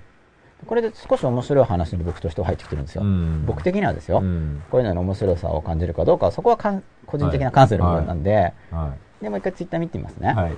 反応がないかもしれないんですけど、はい。あ、一個ありますよ。心の中のことを言葉に出せば客観的になるのかなと思いますっていう。うん。そう、言葉の内容っていうか、音声そのものはうん。共通認識として客観性があって、うん。心の中に実際にそうなのかな、どうなのかなっていう部分は、うん。ちょっと主観に残されている面がありますよね。で、じゃあこの、この、まあ、数学とかの客観的なものを想定するとして、うん。これが、一体じゃあこう、な、何がそその想定して、そんなことを想定して、え何がどうなんだ、うん。だから何なんだって話がやっぱり例によって残ると思うんですけれども、でこの心の中の客観じゃあ数学を心の中の客観的なものとして捉えるとするじゃないですか、これね、面白い説は、こう自分の周りの五感の世界っていうのはこう自分で触ってここに物があるとかっていうのを確認できるのと同じように、うんその数学とかについてもうん自分で試作を進めていっても確認できるわけですね、こういうふうにてどうなってるかっていうのは。うん触って確認できるように。自分一人で。だから、あ周りの人の承認を必ずしも必要としないんですよね。ただ承認してないと自分一人が違う世界に客観性を失って、うん。実はこう主観性の想像力の中で、うん。あれこれもしかしてもう書けるの主観性の想像力なら届きそうですね。実はここのね。主観性の想像力のところこですっごい遠いんですけど、主観性の想像力のあたりが。主観性の想像力のあたりで、えー感じてるとしても、わかんない、確認してないと。うん。そっちに落ちちゃってる可能性あるんですよね、はい。主観的な領域に。うん。なんかちょっとは、い僕の言ってること、なんか感じられてはきます。はい。で、まあこれいつも番組見たら、うん。次の1週間までいろいろ練習してくださいねっていうテーマも、はっきり出すときとはっきり出してないときとありますけど、一応はい。設定はしてるんです、毎週。はい。で今週のテーマは、この心の中の主観性と客観性っていうのをちょっと感じてほしいんですけど、うん。もっとこう図式的に言うと、まあ、物質世界が反映されている部分と、心の中、心のな心の中だけ、物質世界の範囲っていうのは心の中だけっていう感じなんだけど、でも心の中の物質世界の反映部分と、うん心の中で物質世界の反映じゃない部分があって、うんでも物質世界の反映じゃない部分にも客観性があるところがあると。うんで、その客観性っていうのはお互いに確認できるってこともあるけど、うん自分勝手に変更できないっていう客観性があるんですね。それがさっきの抵抗の部分。例えば想像力の部分だったら、ね、ちょっと短いバナナを想像した後で、うんうん巨大なバナナとか言ってこう動かせるわけです、想像力で。ある程度イメージ練習すれば。うんまたちっちゃくしてみようとか、うんじゃあ色を赤くしてみようかなとか言ってできるけど、こっちのその、こういう客観性の一つにはコントロール外、さっきその自分の身体の中なのか外なのかで自分が動かせるかどうかっていう認識でできるっていうのがあるんですけど、うんこれも変えられないわけです、ここのタブレットで。うんバナナとか言ってもなんない。うんでも想像の世界ではできますよね。うんなんか今これバナナ持ってこしたら面白いな、プッとかっていうのは想像つくます。うん。想像力では。うん。で、心の中のさっきの数学とかの場合も、うん。自分で変えられないんですよ。うん。こう、こう証明したらこうなっちゃうなっていうのは、変えられないから、その変えられないという面での客観性も強い領域なんですよね。ただもちろんスタートとしては一旦入っちゃってるからっていう可能性ありますよね。文化的にそのスタートの部分の概念を入れ込まれた。うんしかし入れ込まれた後では、うん。変えられないっていううん。ことになってるかもしれないです。でも、自分勝手に、え、だって三角形のなんかいいじゃん200度でもとかっていう話じゃないですよね。うん。まあ、どの定義変えればできるかもしれないけど、うん。あるいは別の体系のお幾何学とかを構築すればできるかもしれないけれども、うん。その与えられた普通の体系の中で言ったら、うん。自分で勝手に変更できるものじゃなくて、うん。客観性があるわけです。うん。ここれもわかります。かうんそうすると、その変更できるかどうかで客観性を測るって部分があるわけですね。うん。で、中間的なゾーンがあるんですよ。うん。中間的なゾーン。うん。例えば記憶。過去の記憶。うん。過去の記憶っていうのは、今の自分の状態によって多少変えられるんですけれども、うん。でもそんな自由にならないですね。自由になったらちょっと記憶として心もとないですよね。うん。忘れるってことあるけど、うん。想像力みたいに勝手に変更できるとしたら、ちょっとデータとして弱いから、何を記憶してるかってことじゃないですか？そのうん。こと自体なのか、うん。その感覚なのかっていう、うん。その感覚は変えるかなと思うんですよね、うん、そうです。認識が変わりますからね、はい。そこは主観性が高い。うんでも叩かれたとかいう事実が、うんあれあれやっぱ叩かれてなかったみたいなことは、うん。もうそれはちょっと記憶が弱くなってますね。ちょっと想像力が入り込んじゃってるって感じになりますよね。うん記憶機能が弱まってて。うんだから記憶機能そのものの部分も、まあその、ちょっと変えられないという意味での客観性というか、うんまあ客観性というより外部感ですよね。自分の身体、動かせる身体と動かせない部分っていうことで、少し外部感が出てきますよね。うん自分勝手にならないっていう面で。いうふうに、まあこの客観性で相互了解が可能であるっていうのと、自分の自由になるかどうかっていう視点をまた導入してるんですけどね、今ね。で、数学に関しては、一旦数学の基礎的なものが入ってしまうと非常に客観性が高い。うん相互了解もできるし、自分の自由になるわけでもない。うん勝手にルールが変えられるわけでもない。うんその客観性を感じながら自分一人で探ることもできるし、うん了解も取れるんだと。うんで、記憶とかになってくると、自分のあまり自由にならないっていう意味では、うん。少しその外部感がありますけれども、まあ客観性も、もともとの出来事が一緒だったら出来事部分では客観性があるんだけど、それについてどう感じるかの部分は、感じ方そのものも変えられるしう、ん。相互了解も取れないっていうことで主観性がだいぶありますよね。うん。というふうに今こうお話ししているような軸を使うと、自分の心の中があこういう領域とこういう領域があるなっていうのがだんだん感じられてくると思うんですよ。で、こういう領練習をしていると、やっぱり単に感じるんだよっていう説明よりはちょっともっと感じられると思いませんか？もっと具体的だから。うん。心の中のことだからうん感じればわかるじゃんっていうアドバイスよりも、もう少しガイドがあるから、ガイダンスがあるから、もうちょっと感じやすいですよね。その、うん。自分の好きになそれる分かったら、そのもそも理解を求めるっていう行動がなくなるんじゃないですか？なんですか？理解を求める。求める、要するにこうなんだよっていう、はい自分の中の、はい。か、その世界のはい。部分に対して、はい人の同意を求めるってことがなくなるんじゃないですか。あ自分の確信が増えるから？っていうか、人には見えないっていうことが分かれば。まあそうですね。うんそこは、で自分の世界を人にうん理解してもらうっていうそもそもの感覚がはい。なくなるような気がしますけどね。まあ共有を求めてもしょうがない。うんそこの部分で、はいでそこの使い分けってことですよね。その共有できる部分とはいできない部分があるっていう、はい。そこの精度を上げていく。はい。うんできますよね。心の中を見ていけば。うんそれで、でそういう話じゃない。いや、それも関わってるんですよ。それも関わってます。でこれだからもう心の全体のモデルの話してるんで、別にゴールがある話じゃないんですね。うん応用範囲は、えらい広いですよ、うんこれは。。まあそうですよね。うん、全体の話をうんしてるんで、うんで今日その、まあ、スピリチュアルとか、うんその勉強に、かまあ、勉強をしてると心の健康を害ししやすい面があるんですけど、で、今までの話の中で、どの、どこの部分をうんスピリチュアルっていう表現するんですか、あスピリチュアルはね、これから話していくんですよ。あ、そう、なんか今までの話の中でどこっていう部分ではそうですよね。うん一応だから、こういう準備をしとかないと、はなんかまともに語れないじゃないですか。い。はあまともってあるある程度まともにも語れないですい。よねな。るほど。じゃあ、スピリチュアルっていうのは、だから僕が今ここで言ってるスピリチュアルというのは魂の話なんですけどね。うん。魂に関連している。うん。つまり、あの、必ずしも、その死者の霊とかと交信ができますよとかっていう意味でのスピリチュアリズムの話ではなく、うん。そこまで狭い意味じゃなくて、まあ、宗教に関連するとかそういう程度でもいいですね。宗教に関連するとか、心の、まあ、宗教に関連するとかでもいいです。うん。だから宗教とかの場合にも、その物質的な客観界についての話じゃないわけです、うん。通常宗教が扱うっていうのは。じゃあ、その宗教が扱う領域は心の中の客観性がある部分なのか、うん。主観性の想像力の部分なのかっていうところが論じられるわけです。うん。数学と同じように、うん。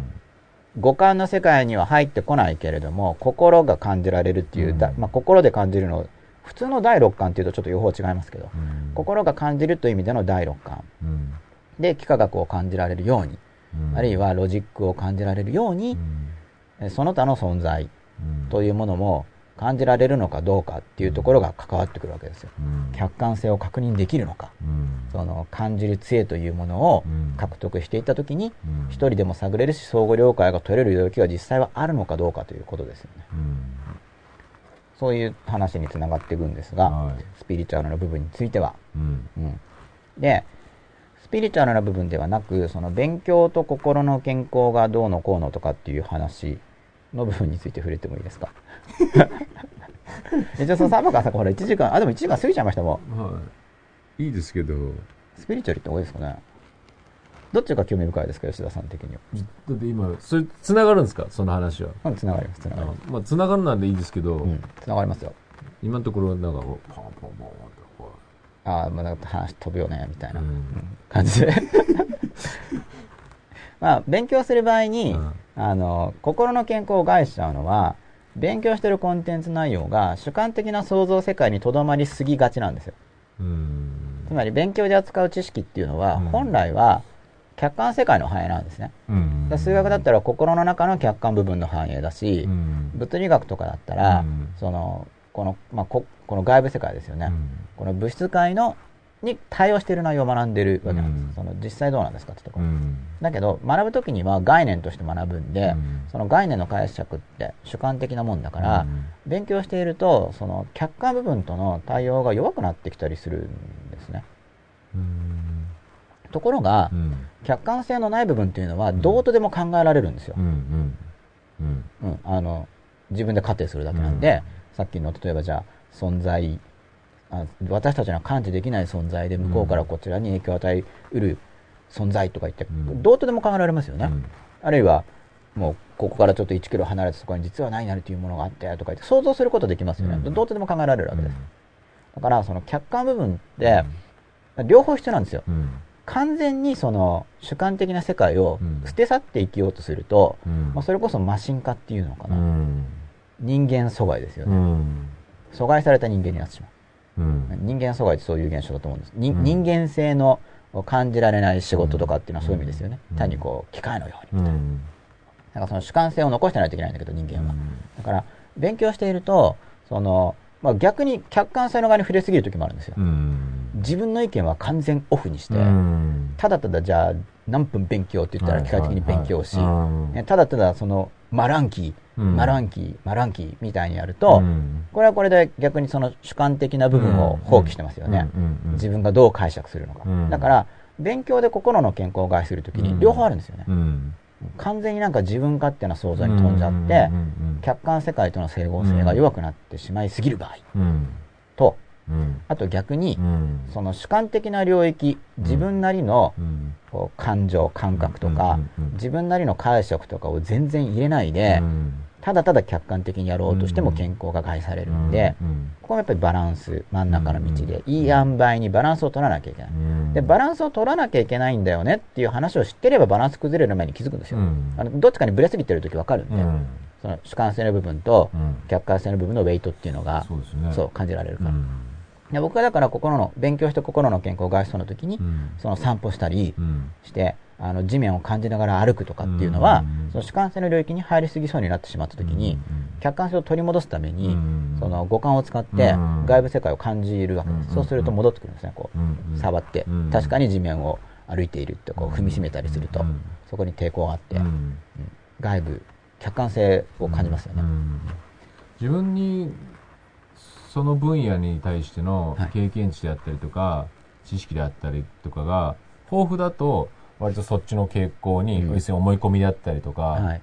なんていうんですかね自分の中の自信であったりとかってはいいうところで、うん割とそういう客観性を失って主観的な方に行ってしまうのかなと。うんで、もう一歩逆に、全く自分に基礎知識であったりとか、はい経験値がないものに対しては、はい。もう言われるがままっていう、うん。自分の主体性とか意思というのはもはいうなくなった状態で、うん例えば、なん、何ですかね。服装と、はい。全く僕はファッションに興味なかったけど、はい。お店行って、うん。そしたら、あなたにはこれが似合いますよって言ったら、はい。あ、そうなのか、そうなのかっていう、うん。なるじゃないですか、うん。そこに僕の主体性とかはない。あそうですね。ね。でまたそうなのかそうなのかで主体性が若干残ってるんですけど、うん。その主体性の否定になっちゃうっていうのは、うん。吉田さんが「あこれかっこいいと思うんだけど」って言った時に、も完全にダメなセンスですねって言われて、うん。でなんかあもう自分で感じるのはやめようって捨て去る時にもう本当にそのうん。非健康の側に入り込むんですよ、でも無関心のスタート地点にそれがあったりしません、はい。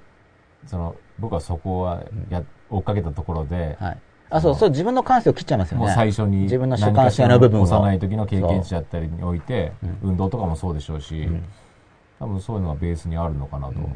だから主観性を捨ててもいけないし、うん。客観性を捨ててもいけない、うん。そこはうん。オフにしないままでブレンドしていくという生き方を選択しないと、うん。健康が崩れてくるんですよ、はい。心の。うん。で勉強はあの両方にブレる危険性があるんで、うん。でもこういう自分の心の中を感じていくと、うん。っていうのは僕はだから不健康さを感じたので自分の中で、この不健康さはどこから来るのだろうかとか言って探ってって、でまあ細かすぎる話だと使いにくいんで、うん。吉野さんよく本読むときに、はい、そのあ突っ込みながら。突っ込みながら読むっていうのは要するにそのスタンスですよね。そうそう習慣を入れてるわけですそこで。あくまで主体自分の意見をある程度持ちつつ、はい。だけど相手の意見をしっかりと、そうですでも相手のも入れないといけない、入れないっていうね、完全に自分だけだと、まあ、何も入ってこないんでそれだと、うん、そうですよね、ん。読む必要ないじゃんって。そう。そう聞く気ないじゃんってそういう話になっちゃうわけですよね。何のために読んでんのみたいな感じですよね。そうですよね、そこうんそこのバランス感ってはい。すごく本当にうん。重要だなと思いますよね、であとだからまあ俗に言う勉強ができる人っていう人は、うん。そこが要するに素直さと、うん。あのある意味その主体的だったり自分の意見を持つっていうのは、はい。素直さに相反するようにうん、見えるじゃないですか、はい。客観的なものに対して。そうですね、うん。はい。でも素直に、はい。例えば教科書とかに書いてあることも、うん。はい、吸収してい一応自分の中にインプットするわけじゃないですか。そうそうそう。そこの一応が大事なんですね。そこで完全に自分をオフにしちゃうと不健康の道に入るそうですよね、うん。なんかちょっとおかしいなと思っても、いやでも教科書に書いてあるんだからって言って、うん。あの純度100%にししようとしちゃいけないんですよ。はいはいはいはい。はい。一応なん。か一、僕もだから一応信じてるけど、世界史の教科書に書いてあることとかも、わかんないじゃないですか、実際。うん。その疑う心もそう。残しつつ。わかんないよね。っていうのも残しつつ、うん。あと解釈とかも、うん。答案にかけるような無難な解釈と、うん。個人的にはこう思うんだけど、うん。とかっていうのもありますよね。はい。でその個人的にはの領域を捨てないってことです。ただ一応主観性のスケールは持ってて、うん答案には書かないとかっていううん。判断はできると。それを答案に書かないんだから無駄だよねってうん。切り捨てちゃうと不健康さになるんですよ。そうですよね。その、伊藤さんがよく全容的なはい。ニュアンスですよね。うんそういう、あくまで自分の意思で、はい。基本的には、主体的には、なんですか、その客観的なものもうん。取り入れるという意はい思を持って取り入れるというはいことですよね。うんで、あの、うん僕が古典の本とか読むの好きじゃないですか。うん何に価値を感じてるかというと、うん僕にとっては、その心の中の客観界を歩くガイドなんですね。心の中の客観世界を歩くガイドなんですよ。僕にとっての学問の基本的な価値というのは。うん。だから、例えば僕は山登りするときも、まあ、道がすでにあるところは道道自体がガイドですけど、道もないようなところで僕行ったところないところだったら、なんかガイドさんとかについていかなかったら、たどり着けないですよね。うん。迷って死んじゃうかもしれない。うん。で心の中の客観界も、ガイダンスがいるんですけど、その非常に強力なガイダンスっていうのが本なんですね。何度も出てきてるけど。その書籍のロジロ,、まあ、ロジックっていうんですかね、書籍の内容をたどって読んでいくことで、自分の中にある客観界を体験できるんですよ。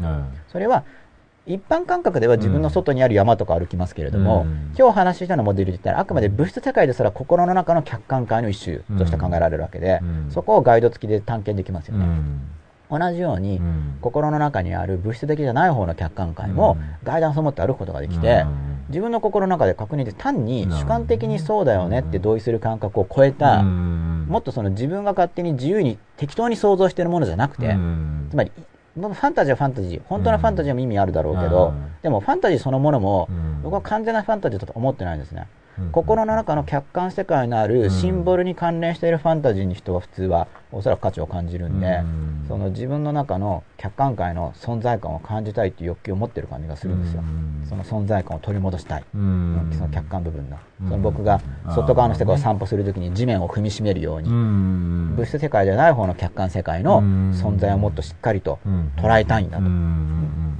でこの時にうん。その言葉というものをたどっていくことで、ちょっと感じられるわけですよね、うん。まあ数学なんかも例一つの例、うん。まあ、でも言葉で記述されていて、うん。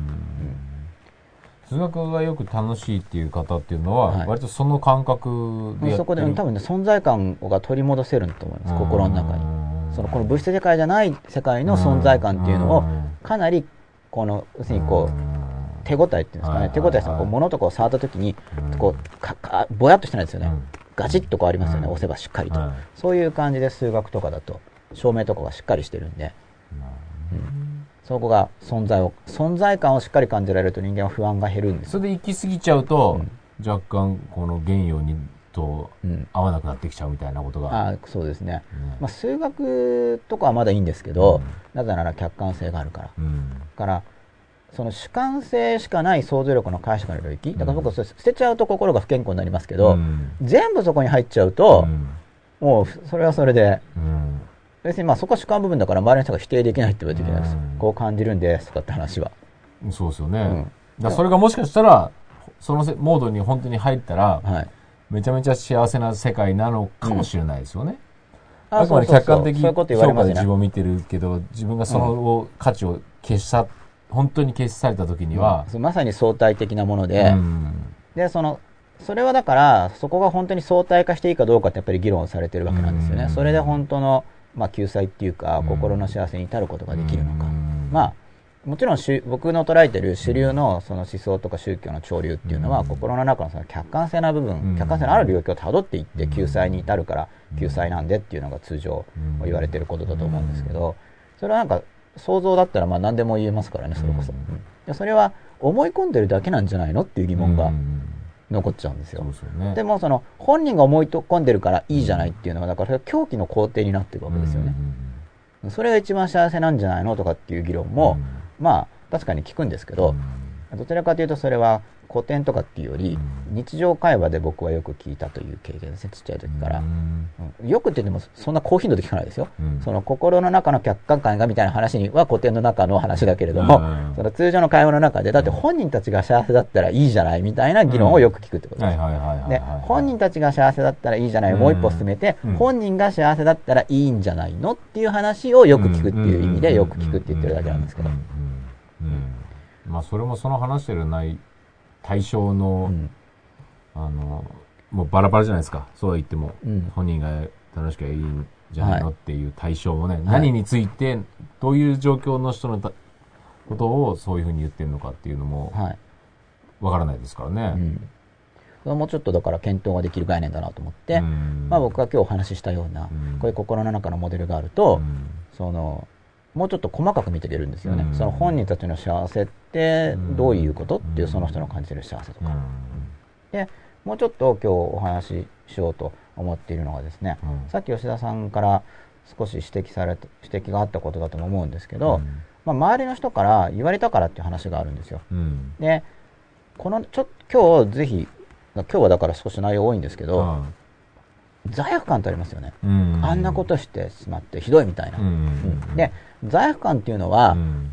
あの客観性が少し入るんです、実は。うん。うん。罪悪感が自分の中に入れ込まれた時うんに、うん。でもこれちょっとなんか、おかしな罪悪感だから、うん。消そうって消えないんですよ。うん少し自分のコントロールが弱いですよね。うん。あのコントロールできますけど、しかも外部注入が可能なんですね。うん。さっきの素直さの話ともつながるんですけど、罪悪感注入っていう作業がうん。行われているんですよ。うんで罪悪感注入でうん。あの現代の文化の中で残っているものとしては、あの現代の通常の文化の中でですよ、うん。怪しい儀式とかじゃなくて、うん。いわゆる洗脳とかじゃなくもっと通常のレベルでも残ってる罪悪感注入は。うん。で一応手法をまとめるんで、うんまあ、ノートを書く人はノートを書いてくださいね。うん。ノート書かなくていいかもしれない罪悪感注入の方法。1、はい。怒鳴る。はい。お前なんだわかんないんだ、みたいな。こで心のな、相手の心の中に、相手の少し心の、ん。相手の自由にならないうん。概念を注入してようとする行為だってのはちょっと感じられますか、うんそうやって無理やり入れ込むことで、で、む入れ込まれた向こうからすると、心の中に自分では少しいじりにくい、うん。もう少し固めの概念、うん主観、自由に想像できるような入り方じゃなくて、相手の中に一旦入れば、うん。相手からすると少し外部感がある、少し客観性があるものとして入れ込もうとするときに、テクニックの一つとして人は怒鳴って入れ込むんですよ、まず一つ。怒鳴る。うん。テクニックと怒鳴るです。ここれなんかわかりますよね？相手の心の中に客観的なものを入れようとしてますよね。まあ、だから、その入れ込もうとするときに、まあ、子供のしつけとかで、子供に道徳原則みたいのを教え込もうとするときに、例えば怒鳴ったりして、うんえー入れ込むとかっていうことがされますよね。はいで、これは一旦そういうなんか強引に、強引に客観的な感じで入れ込まれてしまうと、本人もコントロールしがたいわけですよ。一度なる。うんあ、じゃあ他にどんなのがあるかちょっとぜひ考えてみてください。すぐ言いますけど、これ。まあ代表的なもの3つあるんで、うん現代文化の中でも行われている相手の心の中に相手本人でもコントロールしにくいような価値観を埋め込もうとするときにうん未だに広く行われている手法3つ、もちろん全用することもできると思うんですけど、まあ、大抵は野蛮な運用がされていると僕は考えてるんですけど、ただこれが野蛮な運用なんですよねっていう知識を持ってないとだからやられちゃうんですよ、心の壁の問題で、うんだから素直さが大事って言うけど、その罪悪感罪悪感ってあのこれは良きことだ悪きことだといううん。部分っていうのは、うん。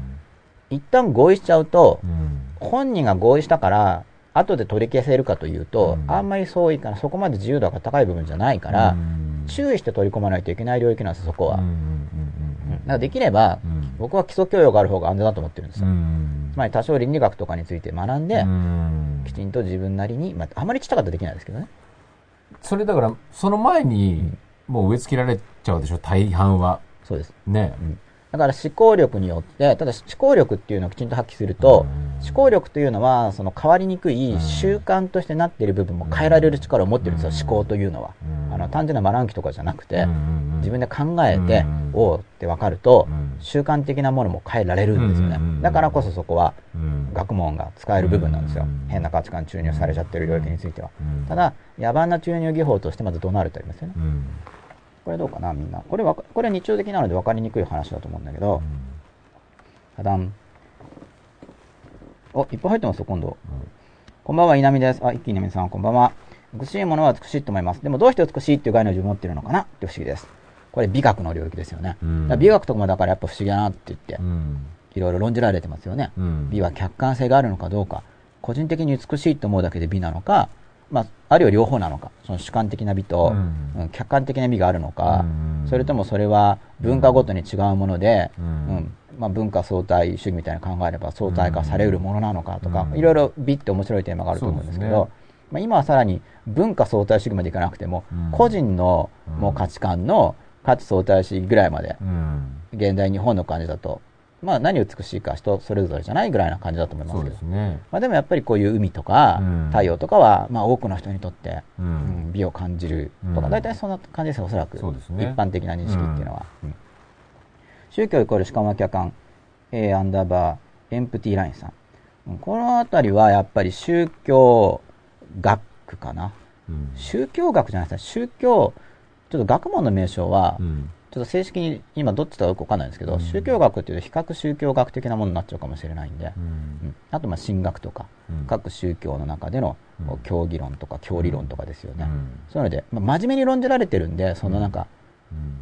なんかこう、ま、でもどっちをまじどそこら辺はなんか、いわゆる薄っぺらい方は真面目じゃないっていうちょっと語弊がある気がするんですけど、うん。論じたい人にとっては、うん。やっぱり真剣に捉えてる人なんかむしろ延々と論じてるわけですよ、うん。どっちかっていうと逆に、うん。偉く詳細に、うん。そういうのを読んでみると、うん。こんなこと考えてるんだみたいな感じで面白いと思うんで、うんまあ、そのうち文献とかも実際にいくつかあげるかもしれないですけど、うん。でもやっぱ急に読んでも分かんないんでどっちにしても、うん。文化的な面学術的な部分キリスト教とかの神学は客観な気がします。でもそれ以外は主観なのかな。えーアンダースコアエンプティラインさん。うん。そう。これ、まあ、例えばじゃあちょっと補足をするとあの神秘主義思想とかありますよね。神を体験するという。うん。でその神秘主義思想とかになると同じような体験がもしできるのであればそこの部分に客観性があるんじゃないかっていう議論になるんですよ。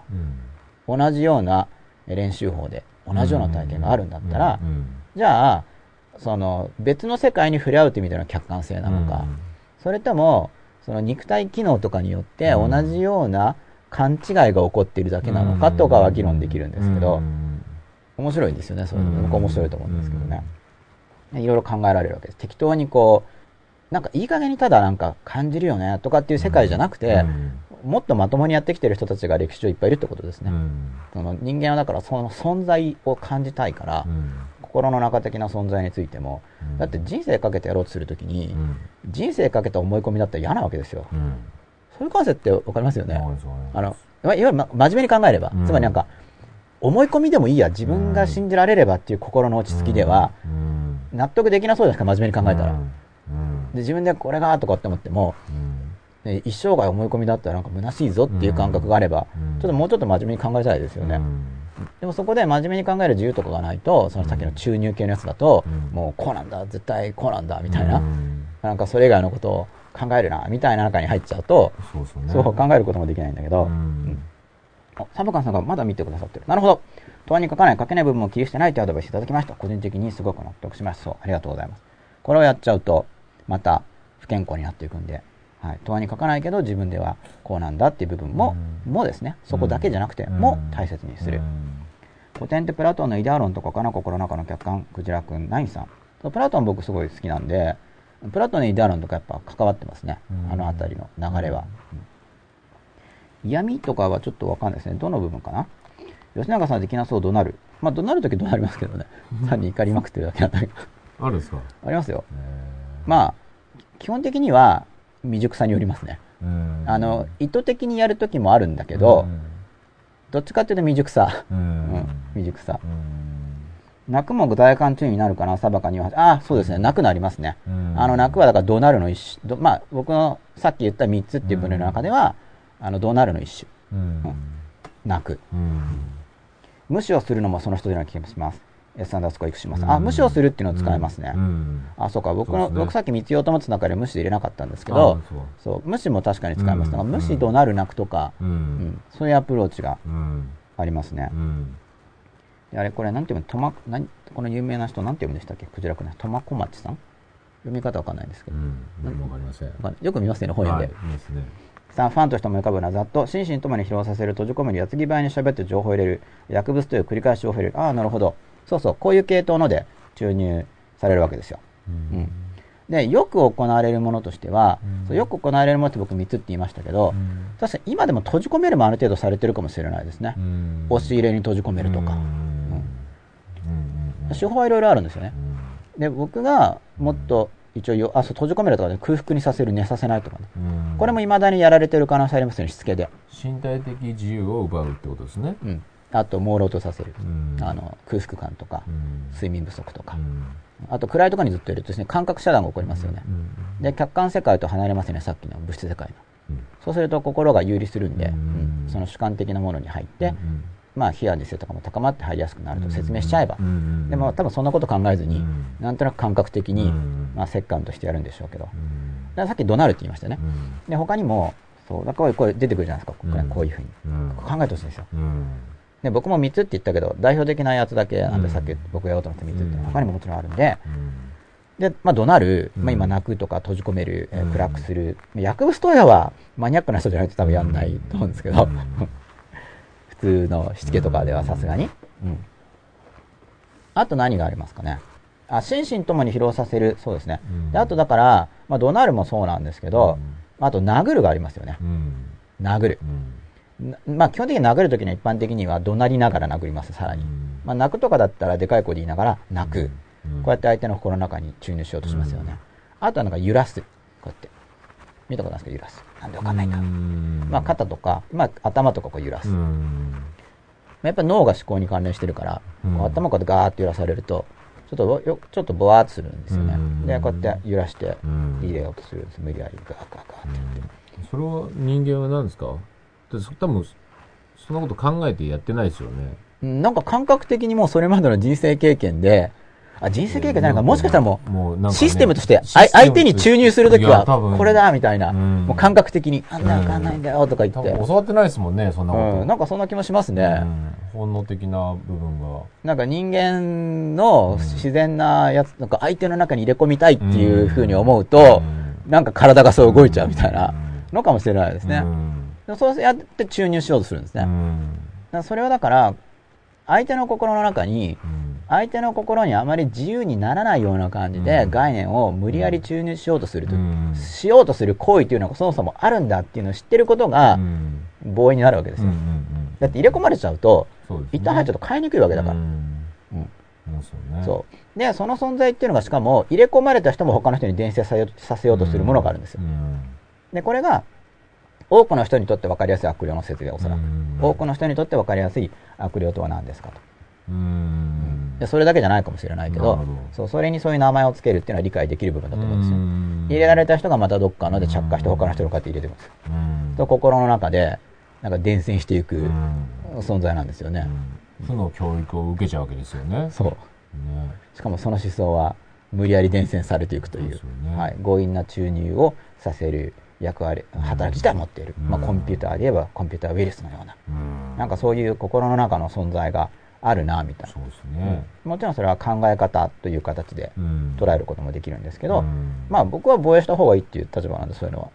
だからそういうので無理やり入れ込もうとしたら、ただ僕はこれラッキーだったのは、まあこれとなんか父親のイメージ悪くなりますけど、父親がそういう強引に入れ込もうとするタイプの人だったんで、うん。いろんなこと。うん。うんまあそれの一つ一つの要素に悪霊というネーミングをすれば、うん。悪霊だらけの人なわけですよ。うん。大量にこって入れ込もうとするんで、まあ自覚しやすかったっていうのはあると思うんですけどね、うん。その代わりやっぱり何個かもらっちゃってるんですね、うん自覚できるのは。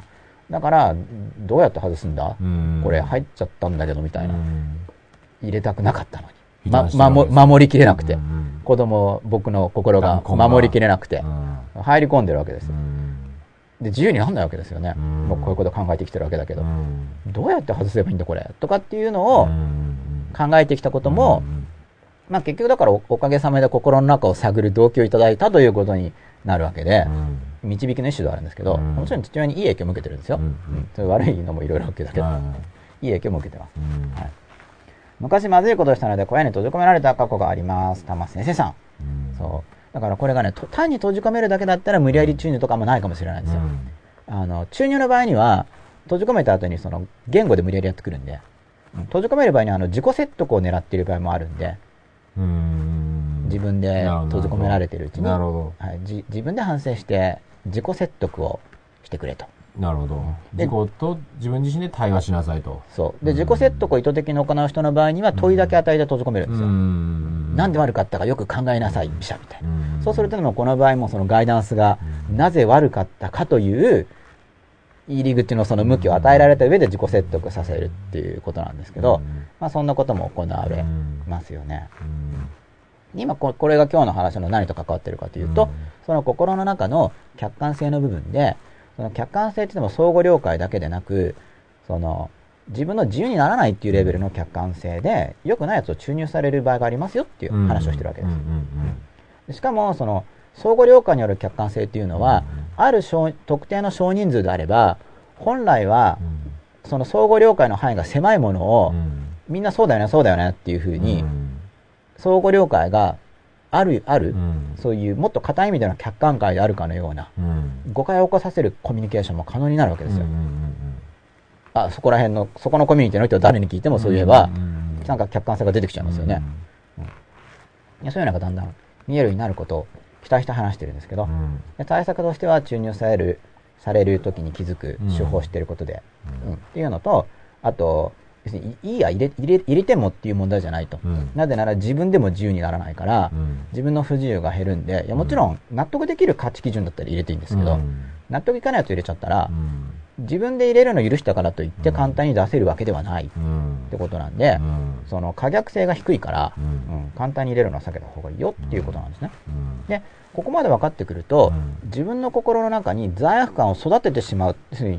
自分は悪いんだってやつをどんどんどんどん入れ込んでしまう外部から注入されたり自己説得で入れ込んでいくと自己の中に罪悪感を育ててしまいますよね、これが自分を苦しめる元になるんですよ、うん。罪悪感を育ててしまうという自分の中にあまり自由にならない罪悪感が育ってしまうっていうことが起きてきてしまうんで、っていうところくらいまでが大体今日のお話ししたかった内容になるんですけど、はい。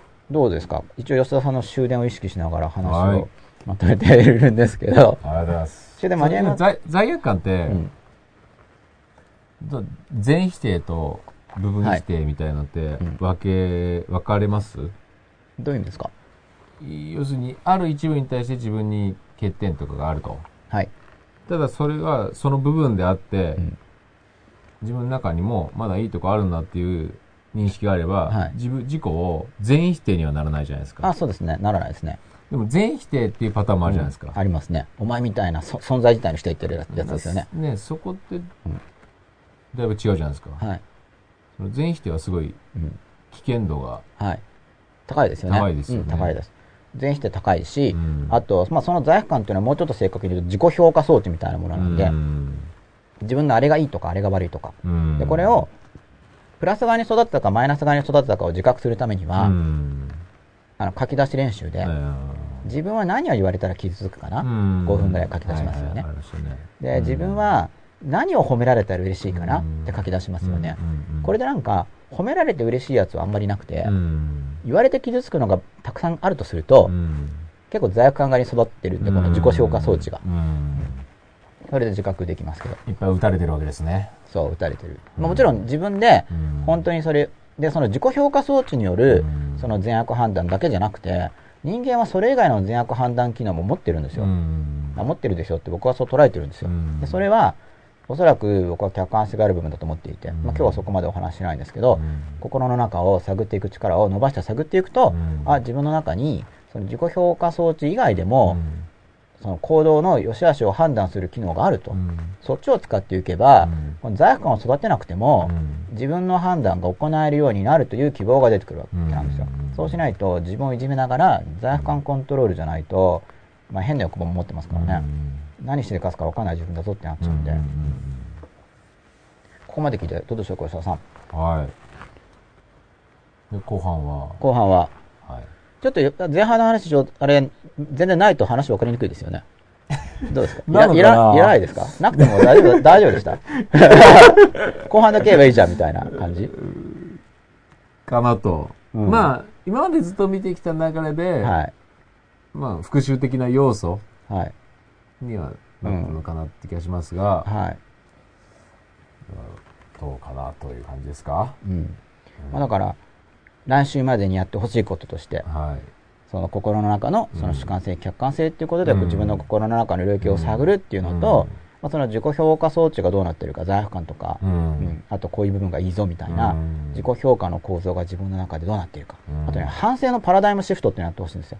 これも前ちょっと出た話なんですけど、うん。反省のパラダイムシフトっていうのは、世の中で一般的によく言われる反省っていうのは、うんこの自己説得して、うん。その自己を評価する仕組みの中で、うん。なんか罪悪感を感じなさいよって意味なんですよ、うん。反省っていうのは。うん。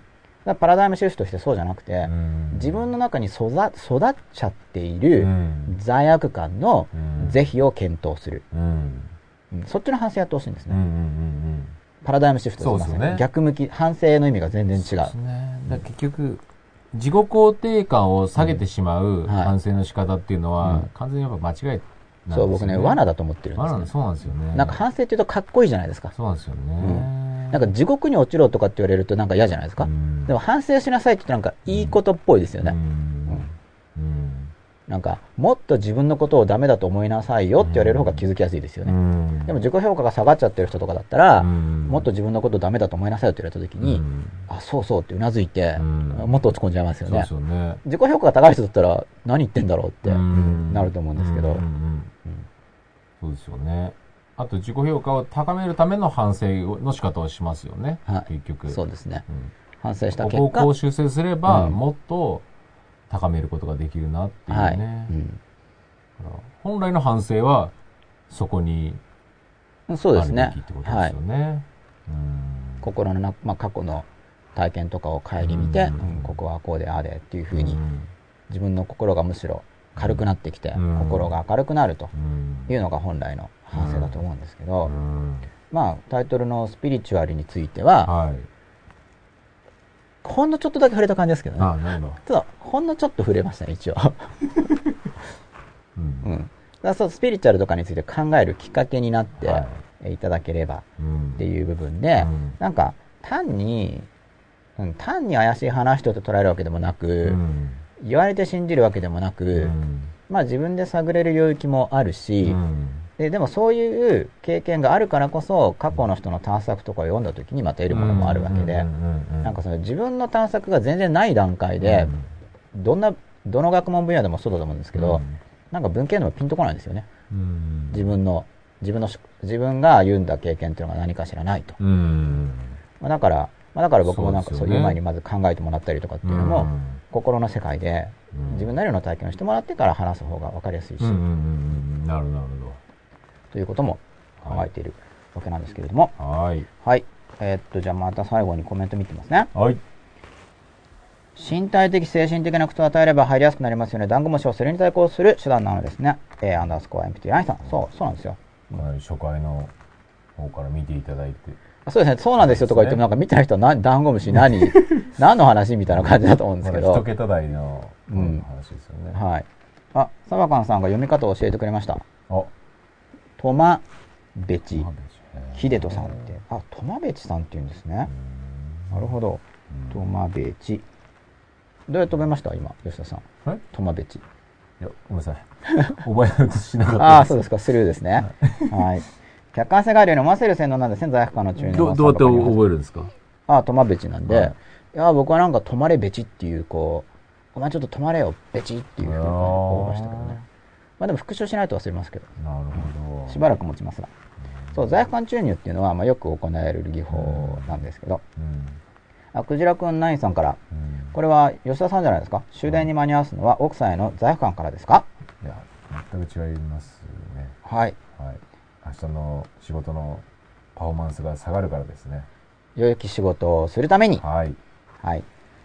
ということで、今日はですね、はい。えー心の中の身体。うん。うん。これは自分の心、自分のこの肉体っていううん。認識自体がそもそも心の中に感じているその客観、物質的な客観界のビジョンの中に身体が位置している。うん。という意味での心の中の身体と、はい。身体を客観性の比喩として、うん。物質世界以外にも心の中に客観的な部分があるよね。うん。っていうのを込めていて、うん。で、なんかちょっとスピリチュアルってそこら辺に関連してるよねぐらいまでお話ししました。うん。ということで、はい。お、OK ですか？はいはい。ということで、えー吉永健一の声ままパタカ第はい39話ははい。ここまでです。皆さん今日もありがとうございました。ありがとうございました。ありがとうございました。おやすみなさい。